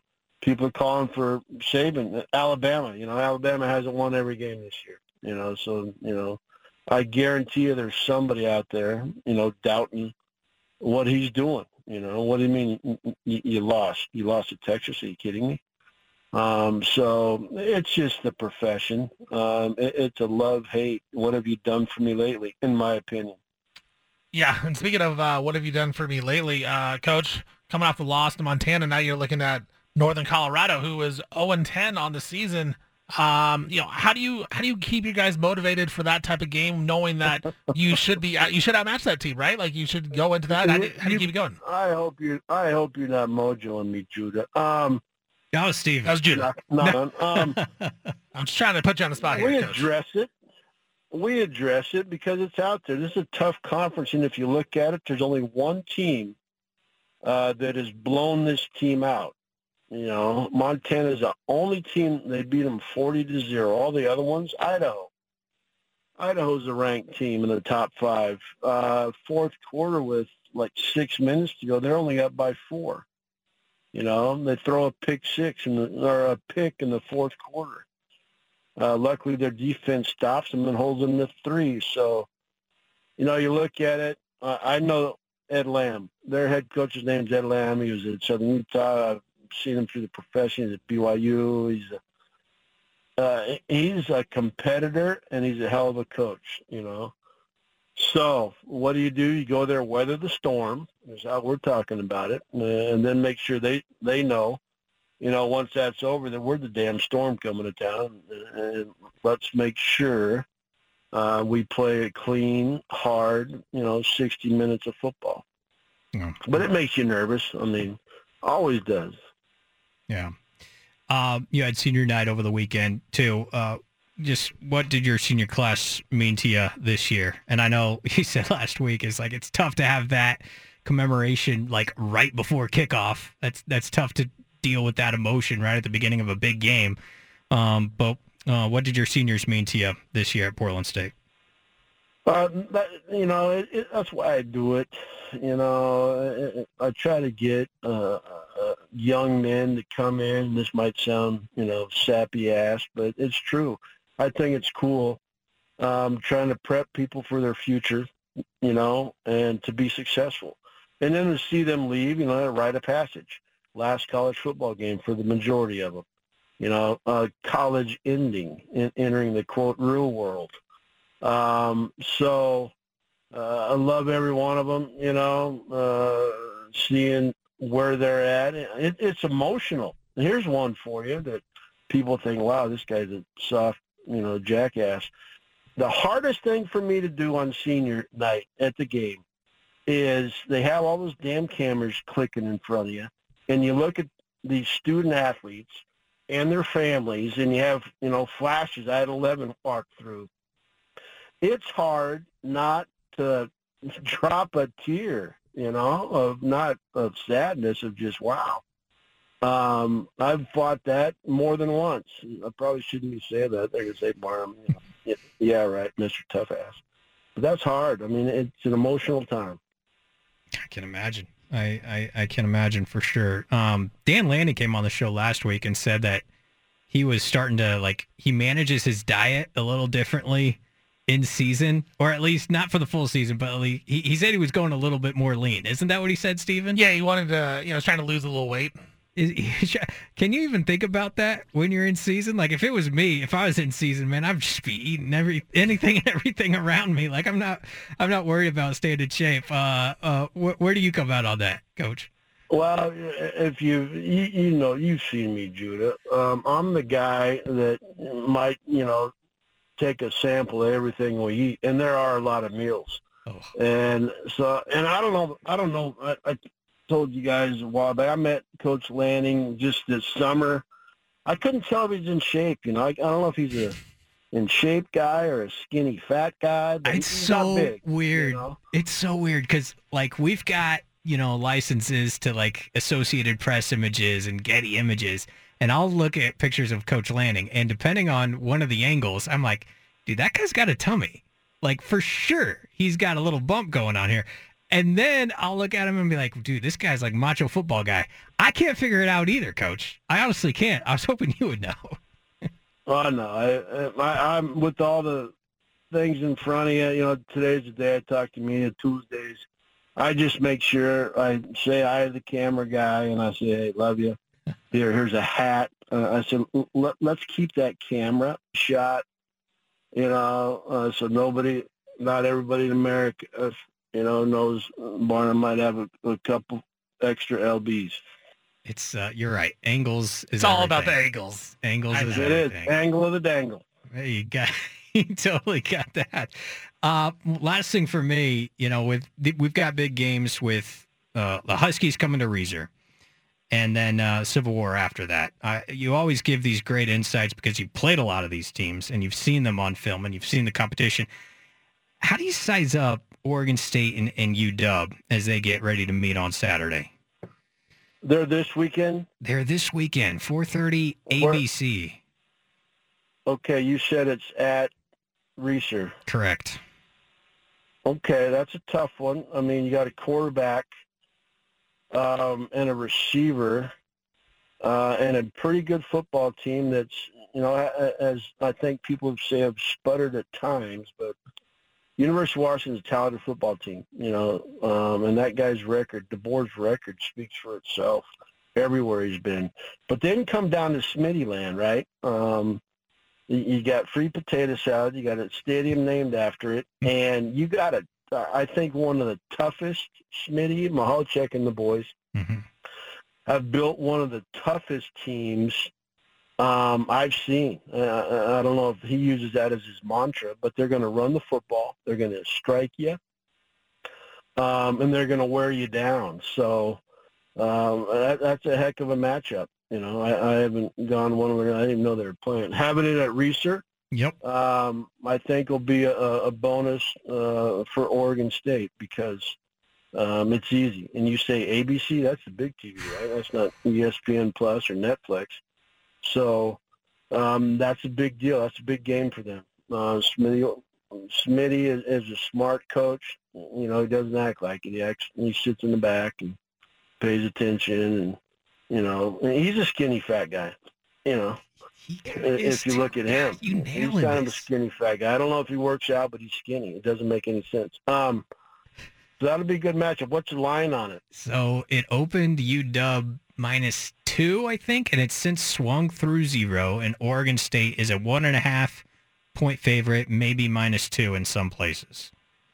I got you. Well, you got to take the stadium then. You got you it. You got to take the stadium. Yeah. Brand new, everything. Smitty's going to win that one. Man, ah, it's uh, I'm fired up. You guys, I remember you guys. You guys nearly beat Gary uh, down there a few years yeah, ago. you, you know, I, we were talking about that game the other day. I missed what two or three PATs. I missed a field goal. I think we lost by two. We had a little walk-on kicker from a tiny town. And after the second one, I came up. I said, "Kid, I can't get you any closer than that. I mean, you're in the middle. You get the three. I mean, shit. It's a team game. You get three in the yellow sticks. I'm going to punch you in the neck." And then so I missed the next one. I had to pull him. You haven't heard from Gary at all, have you? Just curious. I, I haven't no, heard it. Yep. no. I mean, I I think the last I talked to him was there uh, after that game. I think it was the last time you went to him. it's like almost the last time any of us talked to him. Hey, we appreciate you, Coach. Um, we look forward to having you back on with John uh, next week, uh, wrapping up the season and maybe talking a little Thanksgiving and, and all that good stuff. But um, you're the best and really appreciate you taking the time. No, Judah, Steven, thanks. I'll talk to you guys. There he is. It's Bruce Barnum, head coach of Portland State football. Uh, we'll bounce a break and come back. We'll give away another pair of WWE Raw tickets and take more of your calls on the other side. Newby and Vaughan wrapping things up on the Bald Faced Truth on the BFT Radio Network. You can line up now for a chance to win our final pair of WWE Raw tickets at 503-417-7575. Just had Bruce Barnum on, also talking about the Oregon State-Washington State victory in the courtroom in Colfax today. And John Canzano will break it all down on uh, his show uh, tomorrow. Meanwhile, uh, college football playoff rankings set to come out at 6 o'clock as well, right after we sign off. Let's go to line two. Sam is in Portland. He wants to offer a thought on Portland State. Hey, Sam. Hey, you know, I've been listening to you guys for a long time, and, I, and as a Viking uh, graduate and alumni, I appreciate the fact that you give Portland State Vikings and football a platform and to come on here. But I feel like it's a love fest, and and I would love to one day, maybe next week, and, and I'll communicate this to John as well. I one just one time, I'd love to ask you to ask Barnum hey coach, this will be your eighth season in a row with a losing record. Never better than five and six. You've had a 15 game losing streak. You were 0 and 11. You had an inappropriate relationship with a subordinate for which you were disciplined.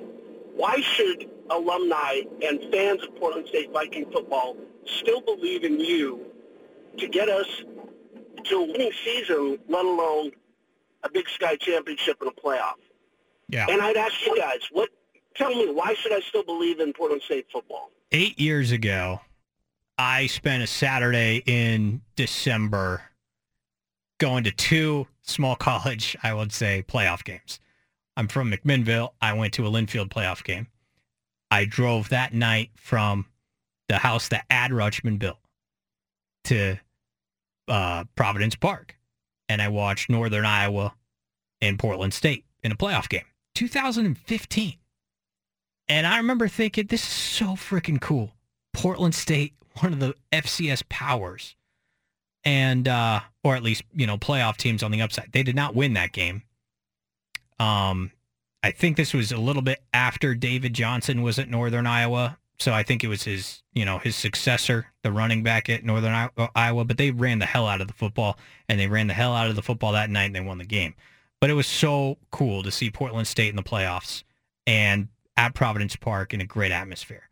And I was like, well, the good thing is, is that they got Bruce Barnum because this guy is, you know, he's the real deal.